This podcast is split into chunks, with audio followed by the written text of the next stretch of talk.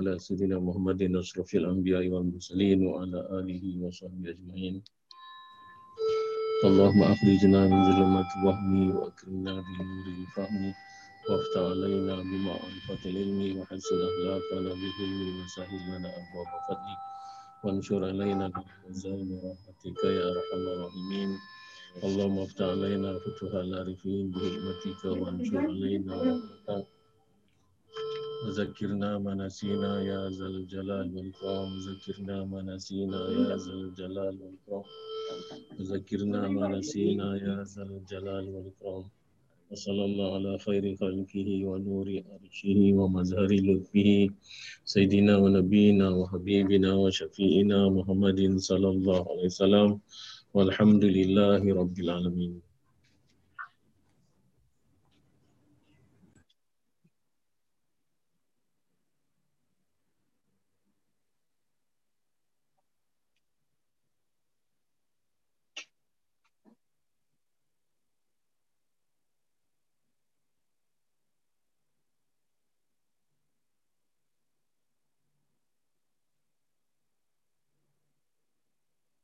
Marisha. Bismillahirrahmanirrahim. Nafa'an Allah Ta'ala bi'ulumihi amin.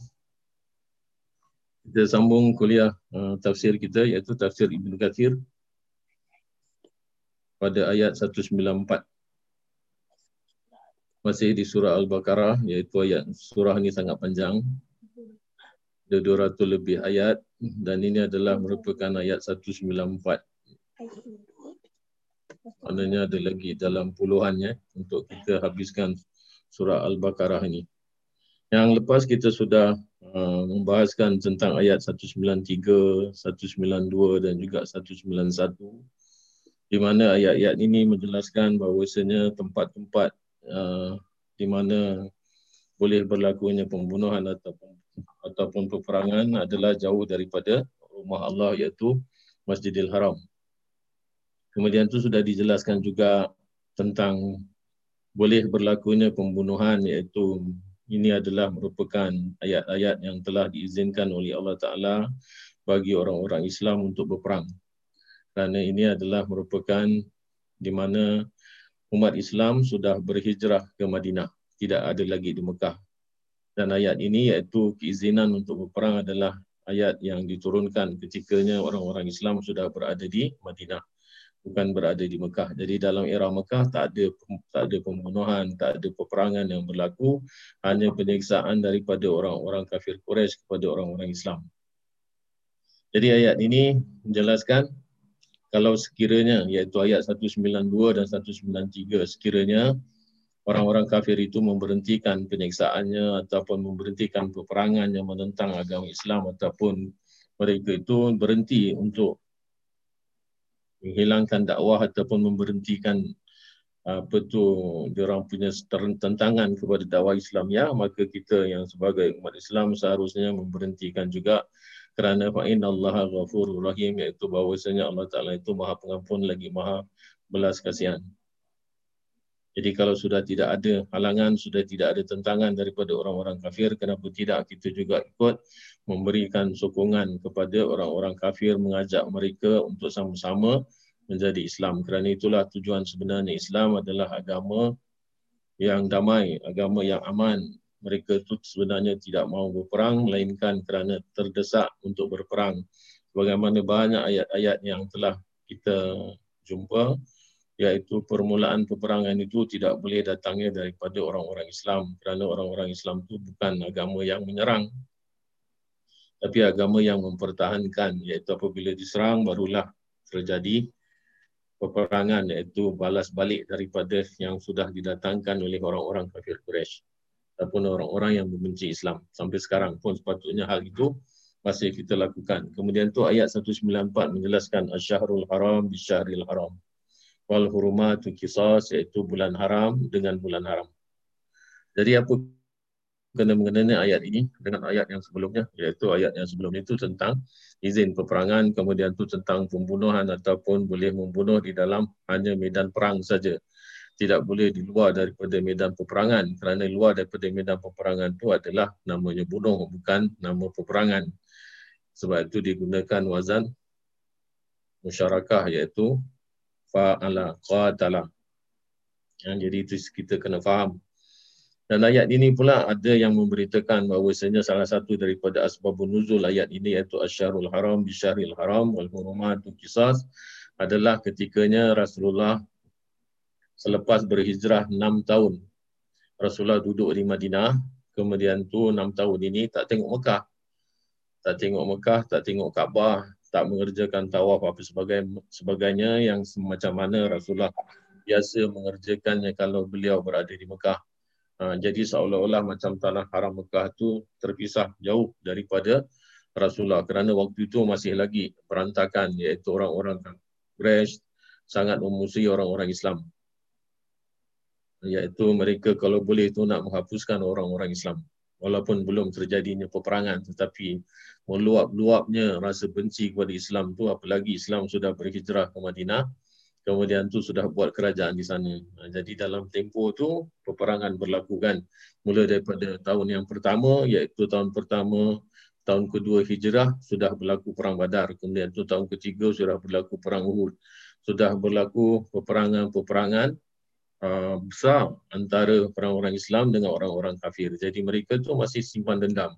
Kerana dalam peperangan tu tak semuanya yang dimenangi oleh orang-orang Islam dan tak tak semua juga yang orang-orang kafir tu dapat menang dalam peperangan itu. Malah mereka itu merasakan banyak kerugian berlaku di pihak mereka. Iaitu mereka keluarkan dana, kumpulkan dana apa sebagainya. Masih tetap juga mereka tu tak dapat menghentikan dakwah Islam yang dibawa oleh Nabi. Jadi selama enam tahun, yang enam tahun tu tahun ke-6 tu agak reda sikit. Eh? Tidak berlaku apa-apa. Kemudian tu Rasulullah kata beliau bermimpi bawa banyak daripada jemaah Islam dapat mengerjakan umrah iaitu dapat masuk tanah haram. Jadi semua orang pun ikutlah. Semua ikut tapi apa yang dimaksudkan itu mimpi itu bukanlah kata mimpi yang tak benar. Mimpi yang benar memang dibawa tujuannya adalah untuk menziarah kota Mekah selama sudah enam tahun ditinggalkan. Tapi di dalam masalah nak masuk ke tanah haram itu mereka telah dihalangi oleh orang-orang kafir Quraisy. Orang-orang kafir kata kamu tak boleh masuk. Tak boleh masuk untuk ibadah imam untuk beribadah sekalipun. Kerana ibadah yang kita katakan ibadah haji itu ataupun umrah sudah ada sejak daripada zaman Nabi Ibrahim AS. Jadi pada zaman Nabi Muhammad tu sebelum lagi ada perintah iaitu sebelum ada pertunjuk daripada Allah macam mana syariat itu nak dikerjakan mereka tu masih mengikut apa yang telah diajak ya apa yang telah diajarkan ataupun yang telah dibawa oleh Nabi Ibrahim AS. Dan banyak perkara-perkara yang terjadi pada Nabi kita iaitu sunah-sunah yang telah dibuat oleh Rasulullah ataupun ayat-ayat yang diterima oleh Rasulullah terkadang-kala memang ibadah itu sudah ada sebelumnya. Macam mana yang kita sudah uh, go through ataupun kita sudah baca iaitu tentang ayat perintah berpuasa. Ya ayyuhallazina amanu kutiba alaikumusiyam kama kutiba alal ladzina min qablikum. Wahai orang-orang yang beriman telah diwajibkan ke atas kamu untuk berpuasa. Bagaimana yang telah diwajibkan orang-orang sebelum kamu? Jadi ayat itu sendiri sudah menjelaskan bahawasanya ibadah puasa bukan hanya ada pada masa Islam saja bukan hanya ada pada masa Rasulullah saja tapi sudah ibadah itu jauh-jauh dulu sejak daripada Nabi yang pertama Nabi Adam AS dijadikan Allah Ta'ala sudah memfardukan ataupun sudah memberikan syariat yang namanya puasa. Nah, jadi sama juga macam hal ini iaitu ketikanya Nabi bercita-cita untuk pergi mengerjakan umrah iaitu pada 6 Hijriah. 6 Hijriah ni semua sudah sampai ke sana lebih kurang 1400 para jemaah yang dibawa. Kemudian tu nak masuk Mekah ada halangan. Jadi halangannya tu tak boleh masuk Mekah. Jadi dia terhalang. Nanti ada ceritanya selepas ayat ini kalau tak silap saya ada ceritanya bagaimana kalau sudah ada niat umrah kemudian tu tak dapat mengerjakan umrah maknanya tak dapat komplitkan ataupun tak dapat sempurnakan semua rukun-rukun umrah maka apa yang nak dikerjakan nanti selepas ayat ini ada penjelasan-penjelasan bagaimana untuk mengerjakan ataupun untuk membatalkan kita punya umrah ketikanya tak dapat kita nak menyempurnakannya sama ada terhalang oleh sebab ada halangan daripada pihak orang-orang Mekah. Jadi Nabi ketika itu berkemah di satu tempat iaitu nama tempat itu adalah Hudaibiyah di bawah satu pokok besar. Ha, jadi apa yang Nabi buat iaitu Nabi hantar wakil. Siapa yang Nabi hantar wakil iaitu Sayyidina Osman. Sayyidina Osman diantarkan kepada orang-orang Mekah supaya berunding. Macam mana sekarang kita boleh masuk ke tidak ataupun dengan apa syarat yang nak dikenakan ini nak dikerjakan maknanya nak disempurnakan umrah itu jadi walau macam mana pun Osman tak keluar-keluar. Iaitu Sayyidina Osman tu tak keluar-keluar. Sampai pula berita kepada Rasulullah bahawasanya Sayyidina Osman tu sudah dibunuh oleh orang-orang Quraisy. Ha, ini yang buat Nabi kata, oh kalau macam tu, kita dulu semangat keislaman kita sangat kuat. Kalau ada saja satu orang Islam yang dianiaya ataupun yang diperlekehkan, Rasulullah akan bangun membela. Itu satu kita lihat macam mana kesatuan orang-orang Islam dulu. Sekarang tak terkisah berapa banyak pun orang Islam mati depan mata pun kita tak boleh buat apa-apa. Sebab itu dikatakan iaitu orang-orang Islam terkemudian ni sangat lemah walaupun bilangannya sangat banyak. Ini sudah dinas oleh Rasulullah iaitu kita ni akan dipermain-mainkan satu ketika nanti iaitu akhir zaman sudah sampai masanya. Kerana tak ada keteguhan iman, kita tak buat apa yang Rasulullah buat, kita tak ikut apa yang Rasulullah contohkan.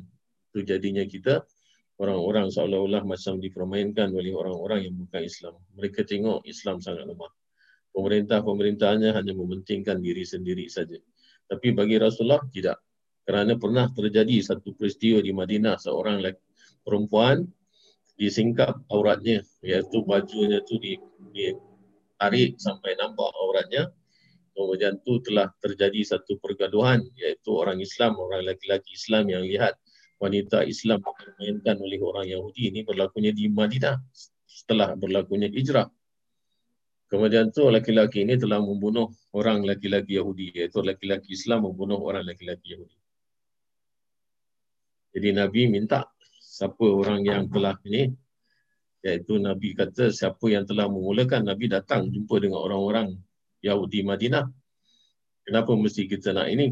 Yang memulakan adalah orang-orang orang-orang Yahudi. Itu satu cerita. Kemudian itu version lain dia pula.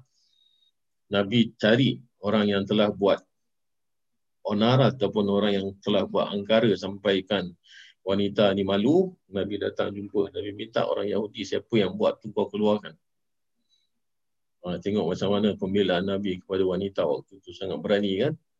Eh, kalau kita dah buat tak tahu je. Pasal Islam dulu sangat kuat.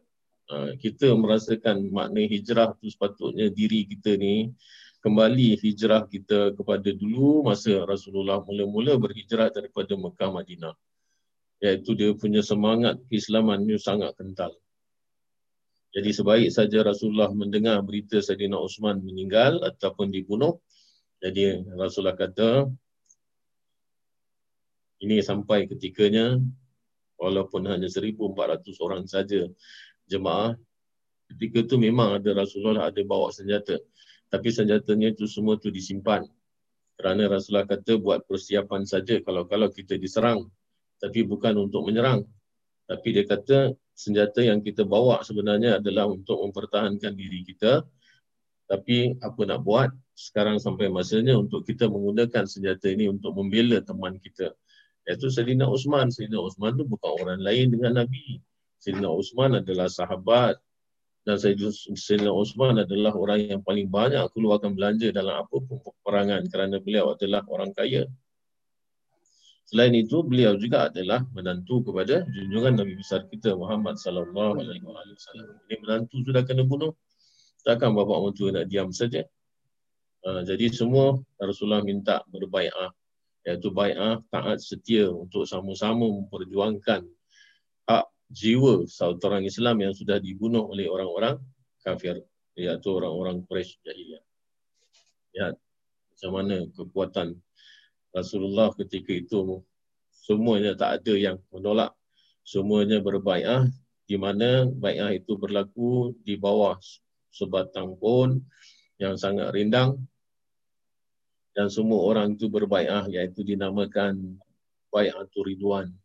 Uh, tak setia iaitu untuk dia membela kebenaran di mana Sayyidina Osman sudah dibunuh oleh orang-orang kafir Quraisy. Pokok itu masih ada terlepas daripada Rasulullah wafat. Kemudian tu pada masa pemerintahan Sayyidina Abu Bakar, pokok itu pun masih ada. Tapi ketikanya pemerintahan Sayyidina Osman, pokok itu sudah ditebang. Ha, ini pokok ditebang ni sebab kerana kebanyakan daripada kita kepercayaan-kepercayaan seperti macam ini biasanya adalah ya. Ha, di mana bangsa pun tak kira lah sama ada di Islam ke bukan Islam ke. Walaupun dia sudah Islam kadang-kadang terbawa-bawa adat-adat lama ni pun dia pun ikut juga dia masih melakukannya.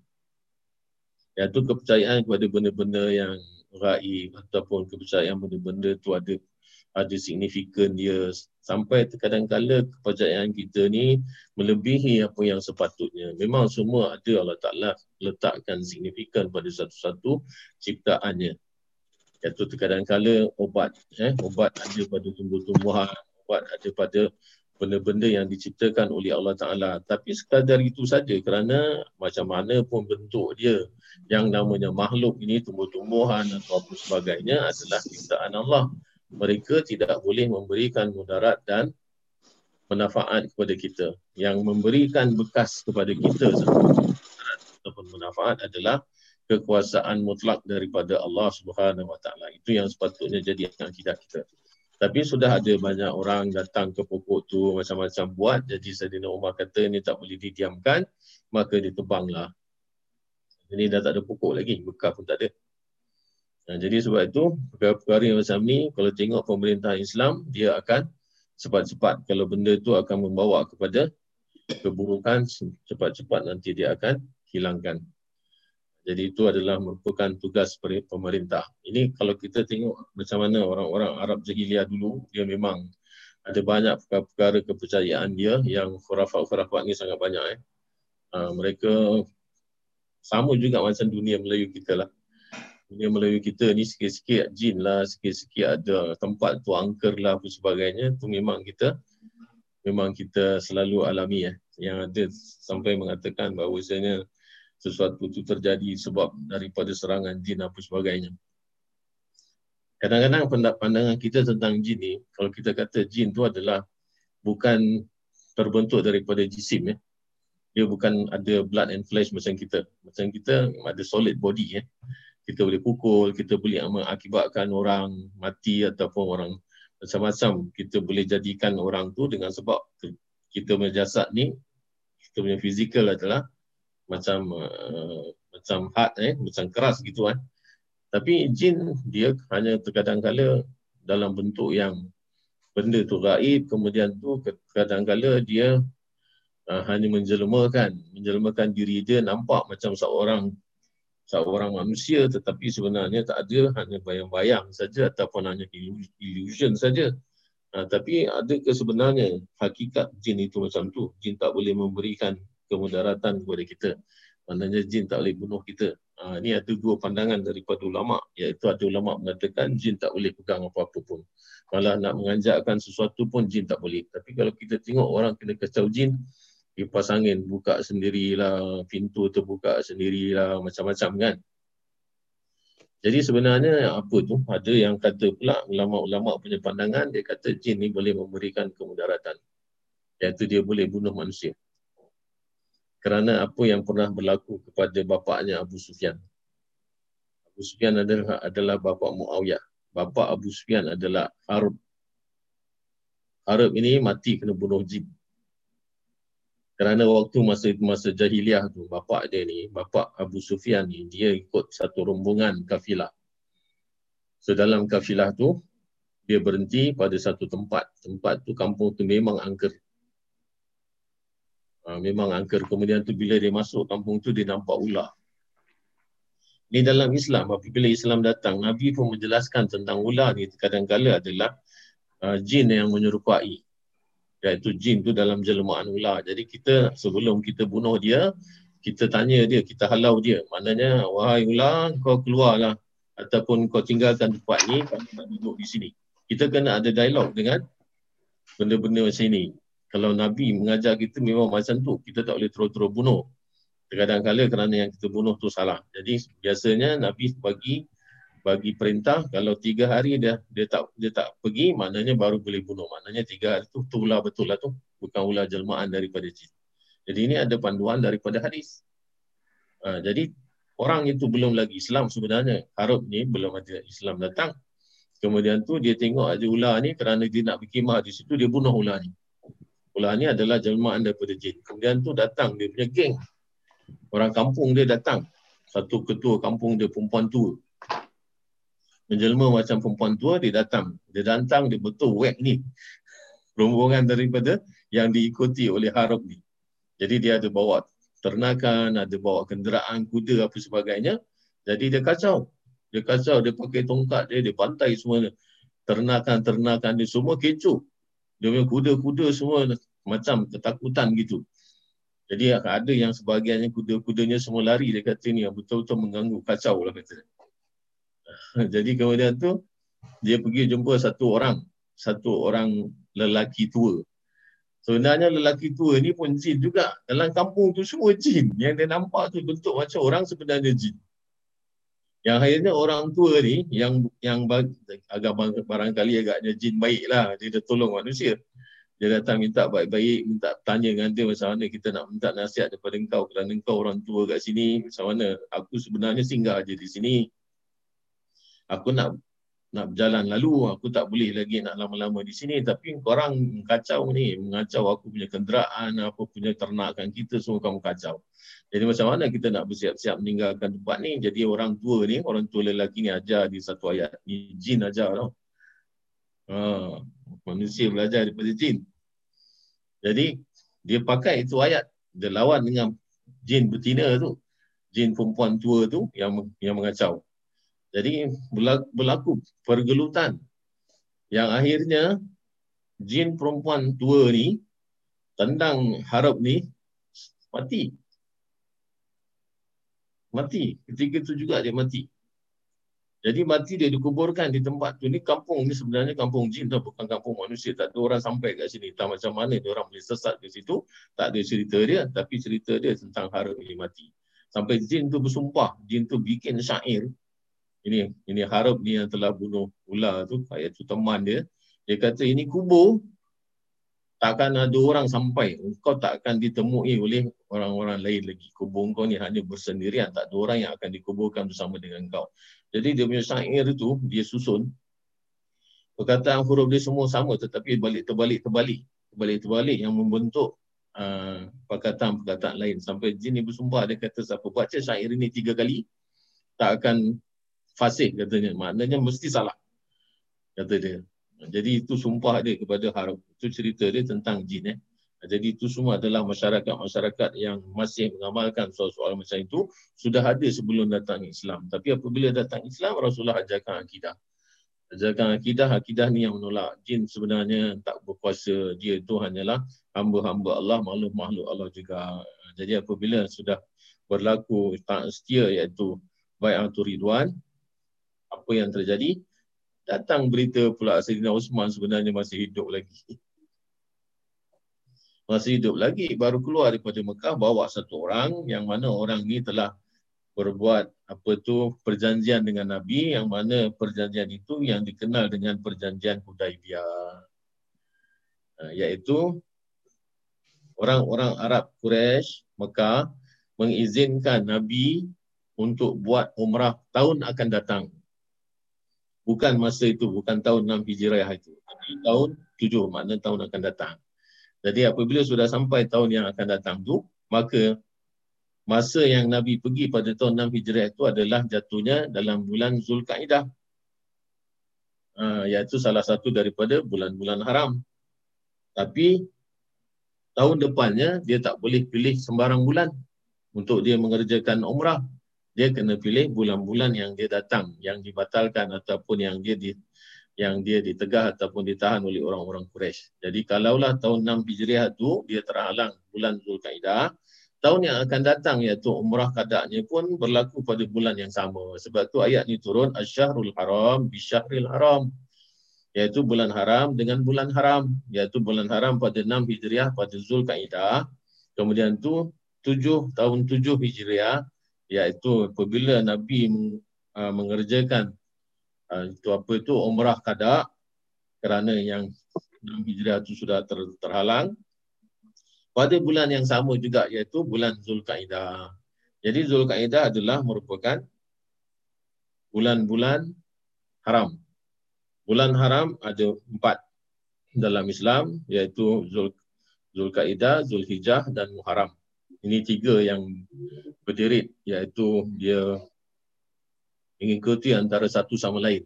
Yang lagi satu adalah bulan Rejab iaitu tengah-tengah. Jadi empat bulan ni adalah merupakan bulan-bulan haram. Siapa yang buat ni? Yang bulan haram ni siapa yang buat? Siapa yang menetapkan bulan-bulan haram? Dan apa makna bulan-bulan haram tu yang sebenarnya? yang disebut sebagai sini dikatakan asyarul haram yang empat bulan tu memang telah ditetapkan. Ada yang mengatakan sebagaimana ayat Al-Quran yang lain mengatakan inna iddata syuhuri indallahi isna asyara syahran fil kitabillah yauma khalaqas samawati wal ard. Sesungguhnya bilangan-bilangan bulan di sisi Allah adalah 12 bulan. Ini dalam surah apa eh? Dalam surah At-Taubah ayat 36 boleh rujuk Al-Quran.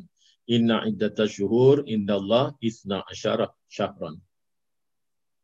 Iaitu sesungguhnya bilangan-bilangan bulan di sisi Allah adalah 12 bulan.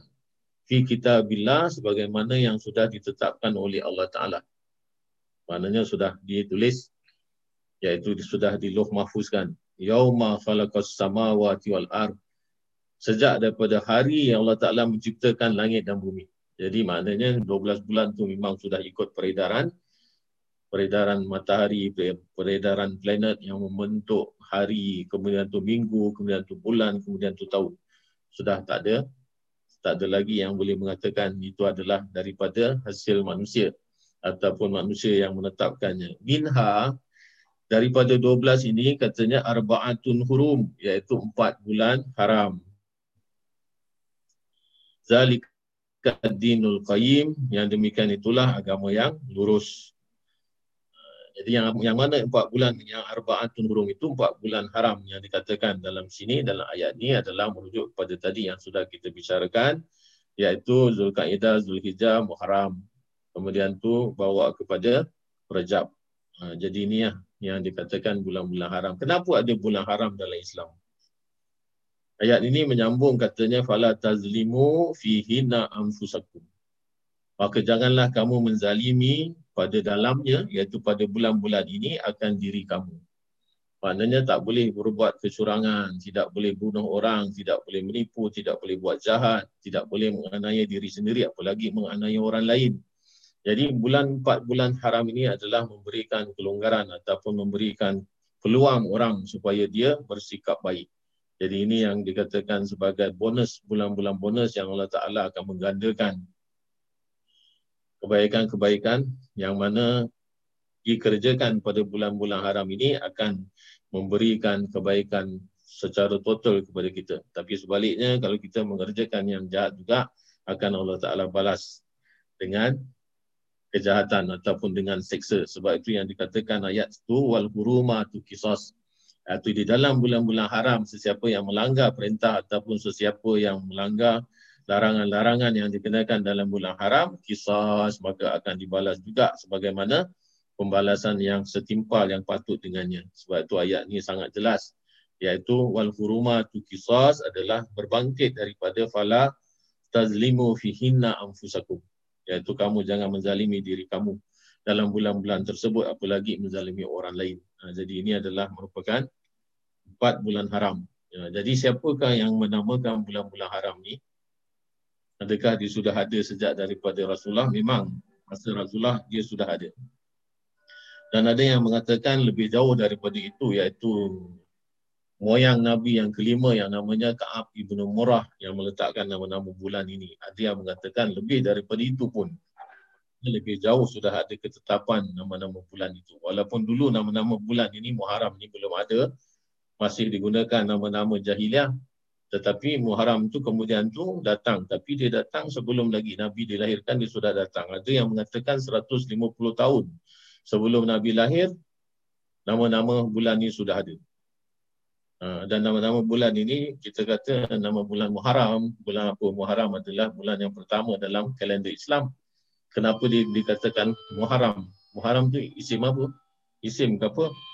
Ke fi'il? Daripada wazan apa? Harrama yuharrimu Ar-Rahman.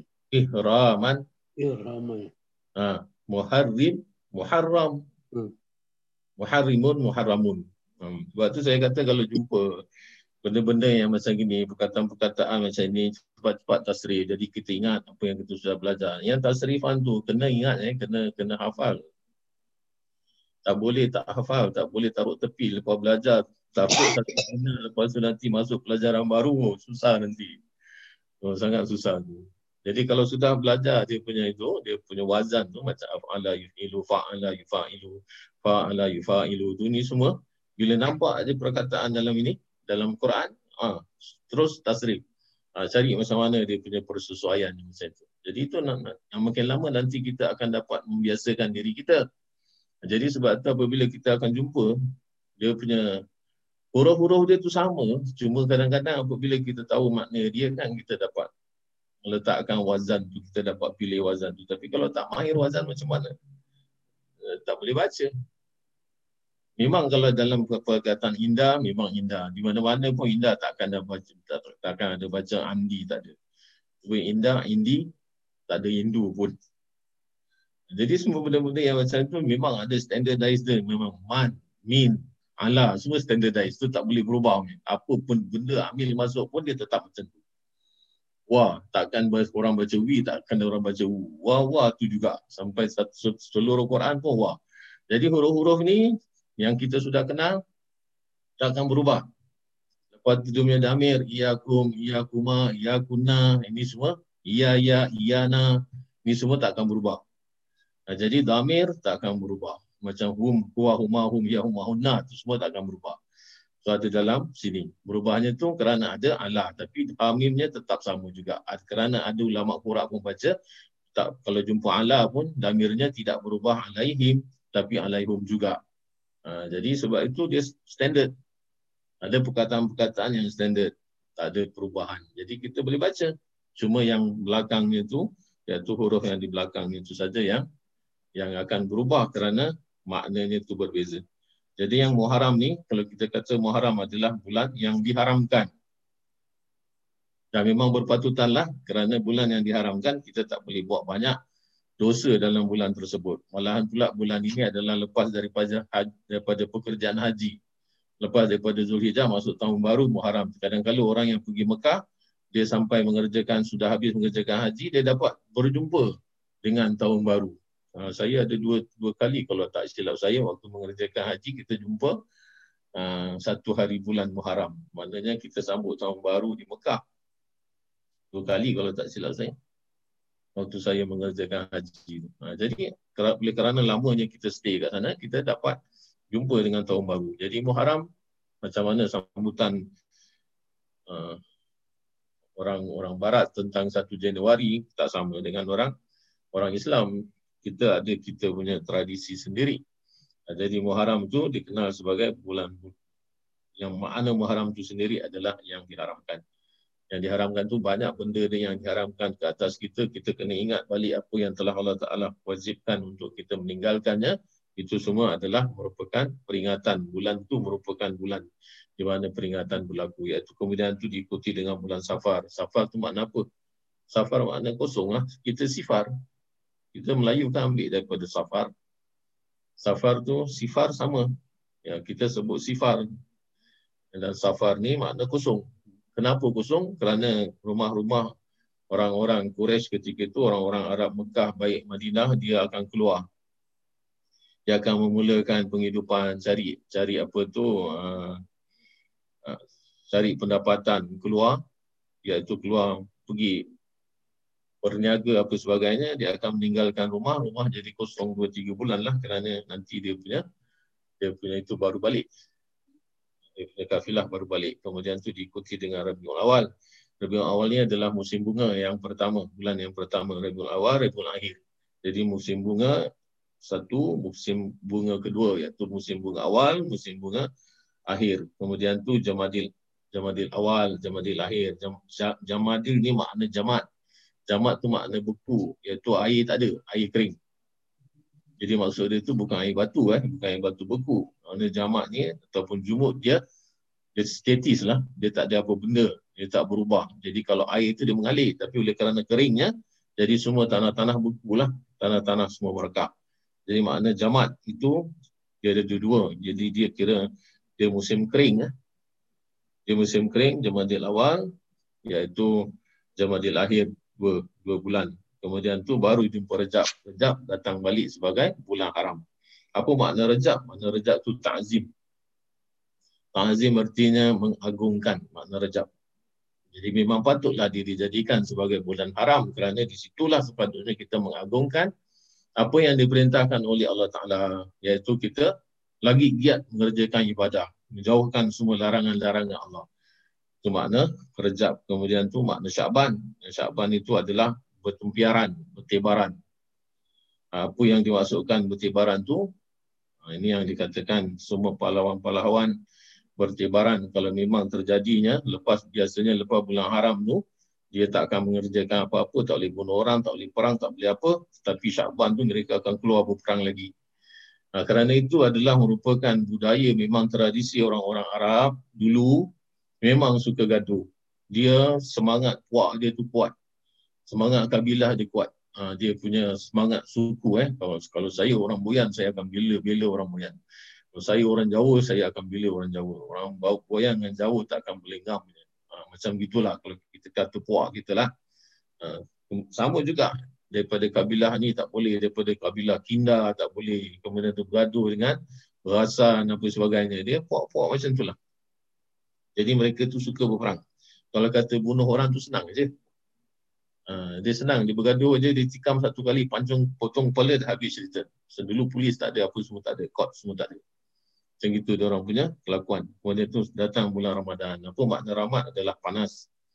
Jadi rahmat kepanasan daripada bulan Ramadan tu diharapkan akan dapat menghapuskan dosa-dosa kita kerana kuatnya panas tadi itu akan menghapuskan dosa-dosa yang telah dibuat oleh manusia. Jadi di situlah Allah Taala sudah membuatkan puasa ataupun saum eh, siam Kemudian tu Syawal. Syawal ni nama bulan dia nampak macam cantik eh. Lepas daripada Ramadan kita Syawal kita berhari raya happy-happy. Sebenarnya Syawal ni makna sebenarnya dalam makna lurat dia Syawal ni artinya unta-unta yang sedang mengawan. Musim unta kahwin lah. Syawal tu. Happy-happy lah. Sebab tu dia punya pemilik unta, penternak unta ni dia happy lah. Pasal apa? Oh, kalau unta aku kahwin, nanti bunting aku dapat anak maknanya anak unta akan membiak. Jadi happy-happy mengawan. Dan kemudian tu sawal tu pula jadi kita punya hari raya. Kita pun happy-happy. Hari raya lepas daripada Ramadan. Tapi happy kita bukanlah bersangkutan dengan mengawan tetapi happy kita kerana pengampunan yang telah Allah Ta'ala berikan kepada kita sepanjang ibadah yang kita kerjakan dalam bulan Ramadan. Kemudian tu masuk Zulkaidah. Ya, sudah Ramadan, Syawal, Syawal masuk Zulkaidah. Masuk Zulkaidah sudah masuk bulan haji. Sebenarnya Syawal saja sudah masuk bulan haji. Orang sudah boleh niat haji ketikanya kita pergi Syawal iaitu sudah pergi berangkat ke Mekah. Jadi kalau orang yang pergi awal maknanya dia akan balik cepat selepas daripada mengerjakan habis saja mengerjakan haji iaitu lepas hari raya haji lepas dia melontar apa sebagainya dia dah kena balik dah. Ha, itu kalau dulu orang yang berangkat awal. Jadi Zulkaidah adalah makna Zulkaidah boleh dibaca kaidah, boleh boleh boleh dibaca baris bawah qiadah pun boleh. Ha, sebab penamaan dia kerana berhenti daripada berperang. Iaitu sudah kata orang ceasefire, dia tak tidak bermusuhan antara satu sama lain. Maknanya sudah letak senjata apa sebagainya dan ketika itu memang sudah berlaku jemaah akan datang ke Mekah berduyun-duyun lah daripada semua pelosok tanah Arab ketika itu macam mana yang tadi sudah kita jelaskan adalah sudah bermulanya haji itu sejak daripada zaman Nabi Ibrahim AS. memang sudah ada. Jadi kemudian tu Zulhijjah. Ha, di mana 10 Zulhijjah itu adalah merupakan hari raya haji kita dan 9 Zulhijjah adalah merupakan hari wukuf yang telah ditetapkan oleh syariat Islam daripada lidah junjungan Nabi besar kita Muhammad sallallahu alaihi wasallam. Jadi Zulhijjah adalah maknanya ritual haji itu sendiri ya. Ya, iaitu kerana berkumpulnya orang pada satu tempat dan mengerjakan apa yang sudah dikerjakan oleh Nabi Ibrahim AS. Pamani tada, maka barang siapa yang melampaui alaikum atas kamu, fa'tadu alaihi bimisli ma'tada alaikum. Ha, jadi fear tu masih ada. Walaupun sudah berlalu satu tahun. Tahun 6 Hijriah apabila nak mengerjakan umrah terkandas. Hampir-hampir jadi peperangan kerana berita Sayyidina Osman sudah dibunuh. Kemudian tu tahun yang berikutnya iaitu tahun 7 Hijriah dia rasa rasa sangat macam seolah-olah macam fear tu masih ada lagi eh. Dia punya kebimbangan. Rasulullah masih tetap suruh bawa suruh bawa senjata. Ha, kalau dulu pengalaman dia tu bawa senjata tak digunakan hampir-hampir digunakan tapi ini adalah kerana buat persiapan takut-takut ataupun mereka bimbang orang-orang Mekah ni tak menepati janji. Uh, ada satu peristiwa ya yang masa 6 Hijriah itu iaitu yang 1400 orang ni kekurangan air. Di sini berlakunya mukjizat junjungan Nabi besar kita Muhammad sallallahu alaihi wasallam iaitu apa? Air keluar daripada celah-celah jari Rasulullah. Uh, air itu yang dibuat wuduk oleh 1400 orang. Awak gambarkan. Kerana ada orang yang mengadu iaitu kekurangan air. Nabi Nabi kata ada tak bekas yang masih tinggal sedikit iaitu ada tak bekas siapa-siapa yang masih air sedikit. Jadi kata Rasulullah bawa mari. Iaitu Rasulullah masukkan celupkan tangan dia kemudian tu semua orang nampak air keluar daripada celah-celah jari Nabi. Deras air dia. Macam air pahit. Penuh bekas tu kemudian tu orang ambil. Orang ambil buat wuduk, buat minum apa sebagainya, simpan dalam botol, simpan dalam bekas untuk buat perbekalan. Ni orang yang dapat 1400 ni dapat minum air daripada celah-celah jari Rasulullah. Sana agak rasa. Ha. Kita dah tak dapat lagi dah. Tapi Allah Ta'ala gantilah. Iaitu air zam-zam masih ada sampai sekarang ni. Ha. Jadi famani tak ada. Kalaulah seandainya ada orang yang melampau batas atas kamu. Maknanya ada orang-orang kafir ni tak menepati janji. Iaitu mereka tu menyerang kamu. Fa'atadu alaihi. Maka kamu balas. Kamu bertindak ataupun kamu balas balik apa yang dia menyerang kamu. Bimisli ma'atada alaikum. Iaitu serupa dengan apa yang dia bertindak ataupun dia menyerang kamu. Tak boleh lebih daripada itu. Ni kita tengok macam mana undang-undang peperangan Islam awak boleh baca mana-mana buku undang-undang eh cerita ataupun sejarah peperangan baik orang bangsa Romawi ataupun orang-orang bangsa Parsi dia ada tak undang-undang perang dia? Tak boleh bunuh budak kecil tak boleh bunuh orang tua tak boleh bunuh perempuan tak boleh merosakkan tempat-tempat ibadah tak boleh tebang pokok tak boleh bakar makanan simpan tempat simpanan makanan tak boleh bunuh binatang ternak ada. Awak boleh cari. Ha, ini diakui oleh semua sarjana dunia bahawasanya orang Islam punya undang-undang peperangan sedikit pun tak boleh dia itu menghancurkan benda-benda yang menjadi sumber kehidupan. Ini beza dia orang Islam dengan orang lain, orang kafir.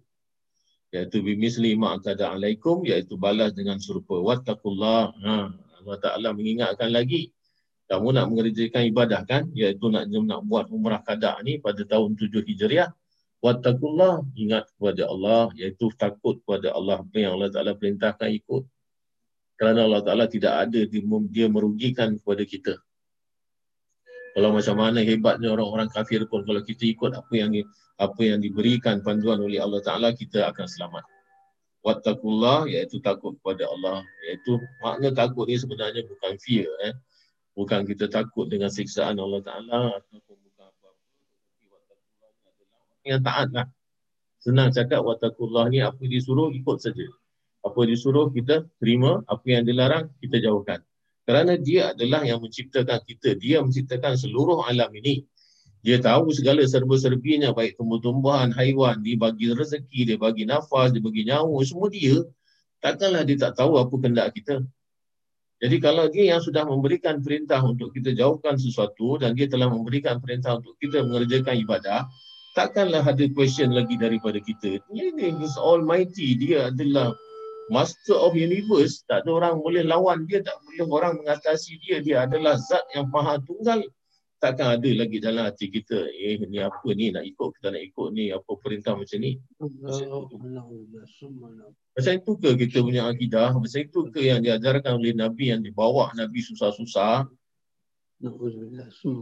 Nah, seharusnya Wattaqullah tu dia nak bentuk hati kita jadi hamba-hamba yang diperintah iaitu kita ni Wattaqullah tu sebenarnya senantiasa mengingatkan diri kita man arafa nafsahu faqad arafa rabbah ingat diri kamu tu adalah hamba. Kamu hamba. Ini Allah Ta'ala nak ingatkan kita. Kamu hamba. Kamu dengar cakap Tuhan. Tuhan nak menyelamatkan kamu. Tuhan sayang kamu. Iaitu Allah Ta'ala tu sayang kepada kita. Dia berikan kita segala-galanya. Kalaulah kerana Allah Ta'ala itu zalim, kalau kita buat maksiat, berapa banyak maksiat yang kita, yang kita buat. Kenapa Allah Ta'ala masih hidupkan kita lagi? Kenapa Allah Ta'ala bagi kita kita udara untuk kita hirup? Walah malah banyak manusia yang tak menyembah kepada Allah pun Allah Ta'ala bagi hidup juga. Allah Ta'ala bagi nyawa juga. Allah Ta'ala bagi udara juga. sebab sebab dia adalah pencipta yang maha pengasih dan maha penyayang. Tidak bertindak. Dia dia bersifat ilmun. Wa'lamu ketahuilah oleh sekalian kamu annallaha ma'al mutaqin.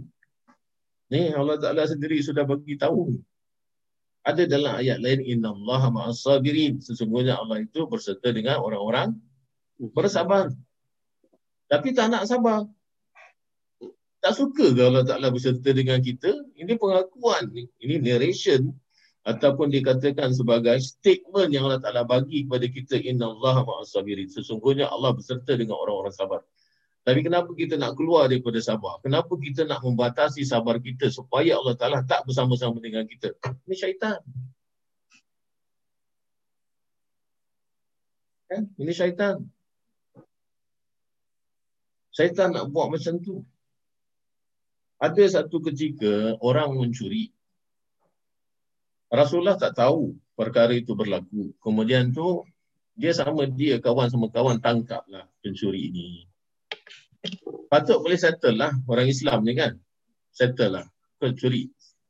Ya aku curi lah pasal aku nak benda ni. Aku memang aku aku salah lah. Aku, aku mengaku aku salah. Sepatutnya sebagai orang Islam memaafkan saja. Kan? Memaafkan saja. Okey lah. Ini kali kau silap lah. Aku maafkan kau. Lain kali buat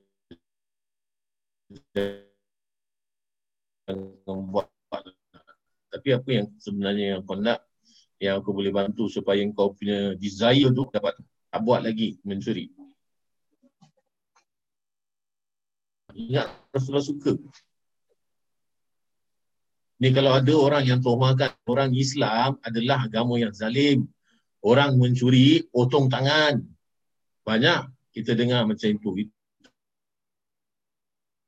Itu macam jadi satu modal lah ah Islam tu adalah agama kejam. Agama suka potong sana, potong sini. Dia punya ritual masa hari raya kurban aja sembelih kambing. Ah ini selalu yang kita dengar kan. Tapi apabila ini teman-teman bawa pergi jumpa Rasulullah menyatukan ini sahabat mencuri, Rasulullah sedih muka. Sampai sahabat tanya kenapa? Kata kau ingat aku suka ke nak potong tangan orang? Dia kata kenapa kamu tak settle? Kenapa kamu tak selesaikan masalah ini? Kenapa kamu tak sudi untuk memaafkan? Ini kan sahabat kita kesilapan tu tak akan berlaku. Tapi bila kau dah bawa kepada aku aku tak boleh nak batalkan. Aku kena hukum kerana aku adalah hakim. Ha, ini yang Nabi sampaikan.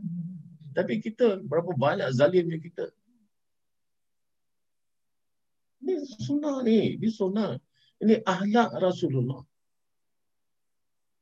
dia kata apa yang telah mendorong kamu membawa ini yang jadi mangsa yang yang mencuri ini kepada aku kerana kamu sudah dijatuhkan oleh syaitan. Sama kan kesnya? Sama kesnya. Sebabnya kita tak sadar yang kita ni dipermainkan oleh syaitan. Sebab tu wa'lamu anallah ma'al mustaqim.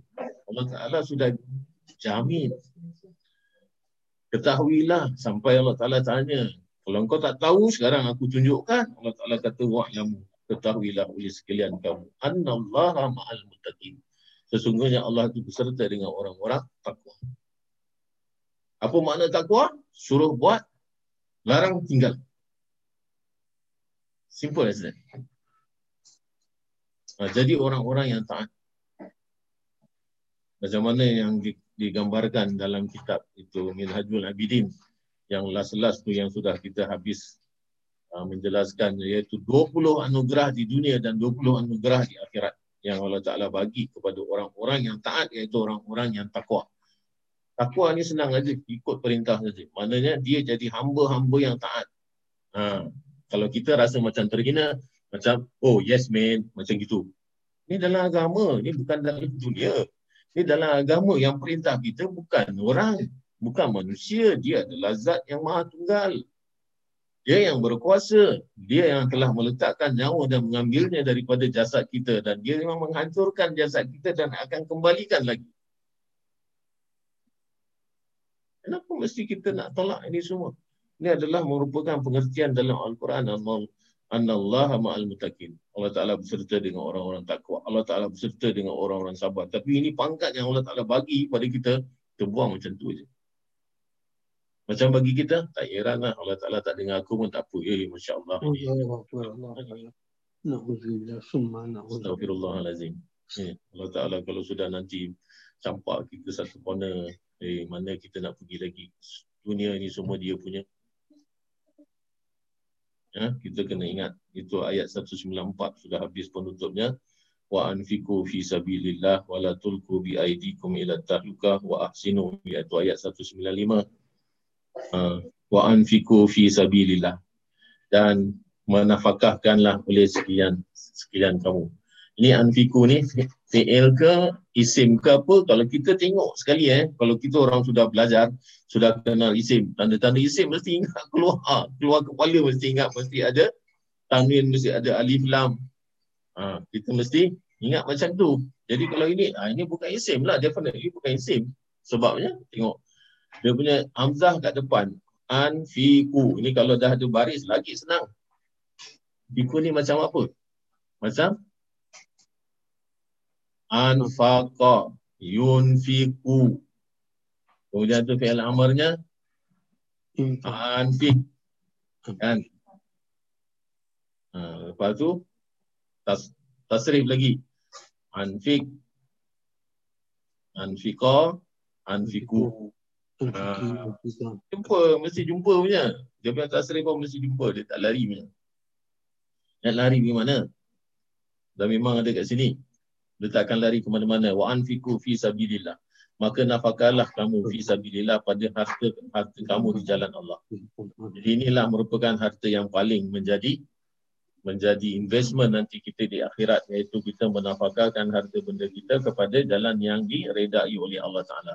Kenapa ada hubungannya dengan ini? Iaitu orang yang bermusafir orang yang keluar mengerjakan ibadah adalah merupakan fi sabilillah. Iaitu adalah berjuang di jalan Allah iaitu dia mengerjakan ibadah yang telah diperintahkan oleh Allah Taala. Bagi orang Mekah barangkali senang. Bagi orang Madinah pun waktu itu sangat susah kerana nak merentas padang pasir. Kita apalagi sekarang ini nak pergi haji pun susah.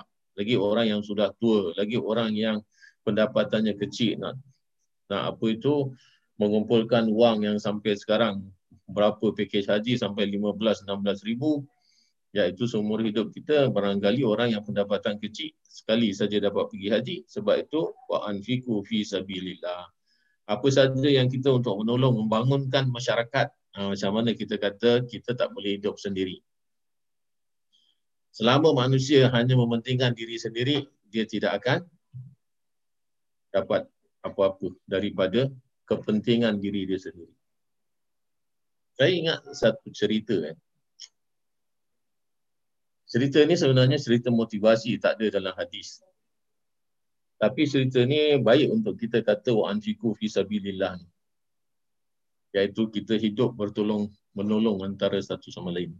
Kita jangan gunakan kepentingan harta untuk diri kita sendiri. Ada satu pemilik restoran, dia lelaki bini, dia tak ada anak. Dia sudah tua. Tapi restoran dia ni ada satu prinsip iaitu keuntungan daripada yang dia dapat tiap-tiap bulan dia bagi 40% kepada orang-orang yang memerlukannya. Maknanya orang-orang susah. Dia ada konsep memberi. Jadi oleh kerana dia tak ada anak dan usia dia sudah agak lanjut, dia nak bagi restoran ini ataupun nak pindahkan hak milik itu orang yang dapat menjalankan tradisi restoran dia tu iaitu dia punya legacy lah. Jadi jadi restoran tu orang tahu ni restoran bukan hanya tempat makan tetapi dia adalah tempat membantu orang-orang miskin dan orang-orang yang memerlukan. Jadi dia kata macam mana aku nak buat ni eh? Aku tak boleh nak pilih. Melainkan dengan apa yang berlaku, apa yang aku kendaki itu benar-benar aku dapat lihat. Ha, jadi dia buat satu jemputan. Ini semua staff-staff dia dan sahabat-sahabat dia dan customer dia, regular customer dia yang dia fikirkan orang-orang ni adalah orang-orang yang boleh meneruskan legacy dia ataupun tradisi restoran dia. Nah, kerana bagi dia aku akan mati dan aku akan berikan ini kepada orang-orang yang akan dapat menyambung kebaikan. Jadi dia jemput 80 orang. Kemudian tu disiapkan table dalam satu rumah besar. Table-table empat segi. Jadi satu orang, satu table tu hanya empat orang saja duduk ada 20 table semuanya. Kemudian tu restoran dia memang terkenal dengan makanan-makanan yang baik-baik semua. Baik-baik belaka makanan tu. Jadi dia serve atas meja. Tapi dia tak bagi sudu, dia tak bagi garpu, dia tak bagi alat, dia hanya bagi chopstick. Panjang punya chopstick. Chopstick panjang. Ya. Ha, itu kayu, dua batang kayu tapi panjang. Jadi apabila dia sudah bagi ucapan semua macam mana hasrat dia untuk nanti dia nak transfer ownership restoran dia, dia kata daripada sebab lepas makan ni nanti aku akan dapat decide siapa yang orang yang boleh katanya. Semua orang cubalah dengan chopstick panjang tu macam mana dia nak ambil chopstick dia nak masukkan mulut dia susah lah kan. Pegang ujung lepas tu ambil chopstick ni macam mana nak masukkan. Jadi susah nak makan pasal chopstick panjang. Macam mana nak cedok ni?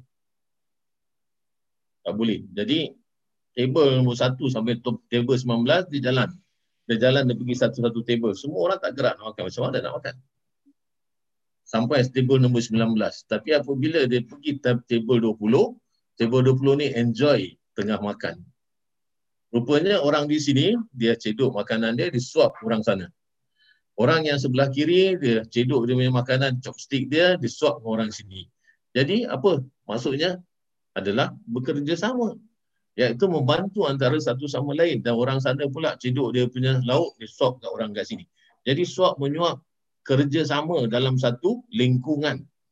Yang ini yang dia nak dikata ini table yang paling bagus. Ini table yang suka memberi dan dia akan dapat kembali apa yang sudah diberikan. Ha, ini yang dikatakan sebagai sebagai kata orang. Itu apa ni? Uh, apa tim teamwork.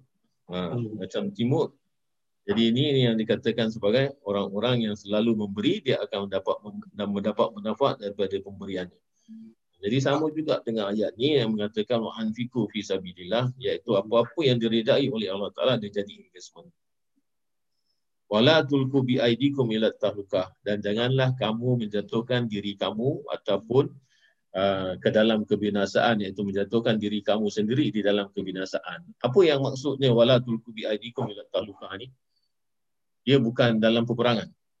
Kerana ada yang mengatakan bahawa sebenarnya ayat ini telah dibaca ataupun telah disebut tentang satu kejadian ketika itu dalam pemerintahan Sayyidina Umar dia menghantar beberapa ketumbukan tentera untuk menyerang Parsi. Kemudian itu ada satu pahlawan yang sangat berani apabila dilihat tentera Parsi datang dia macam terlalu sangat kata orang gairah.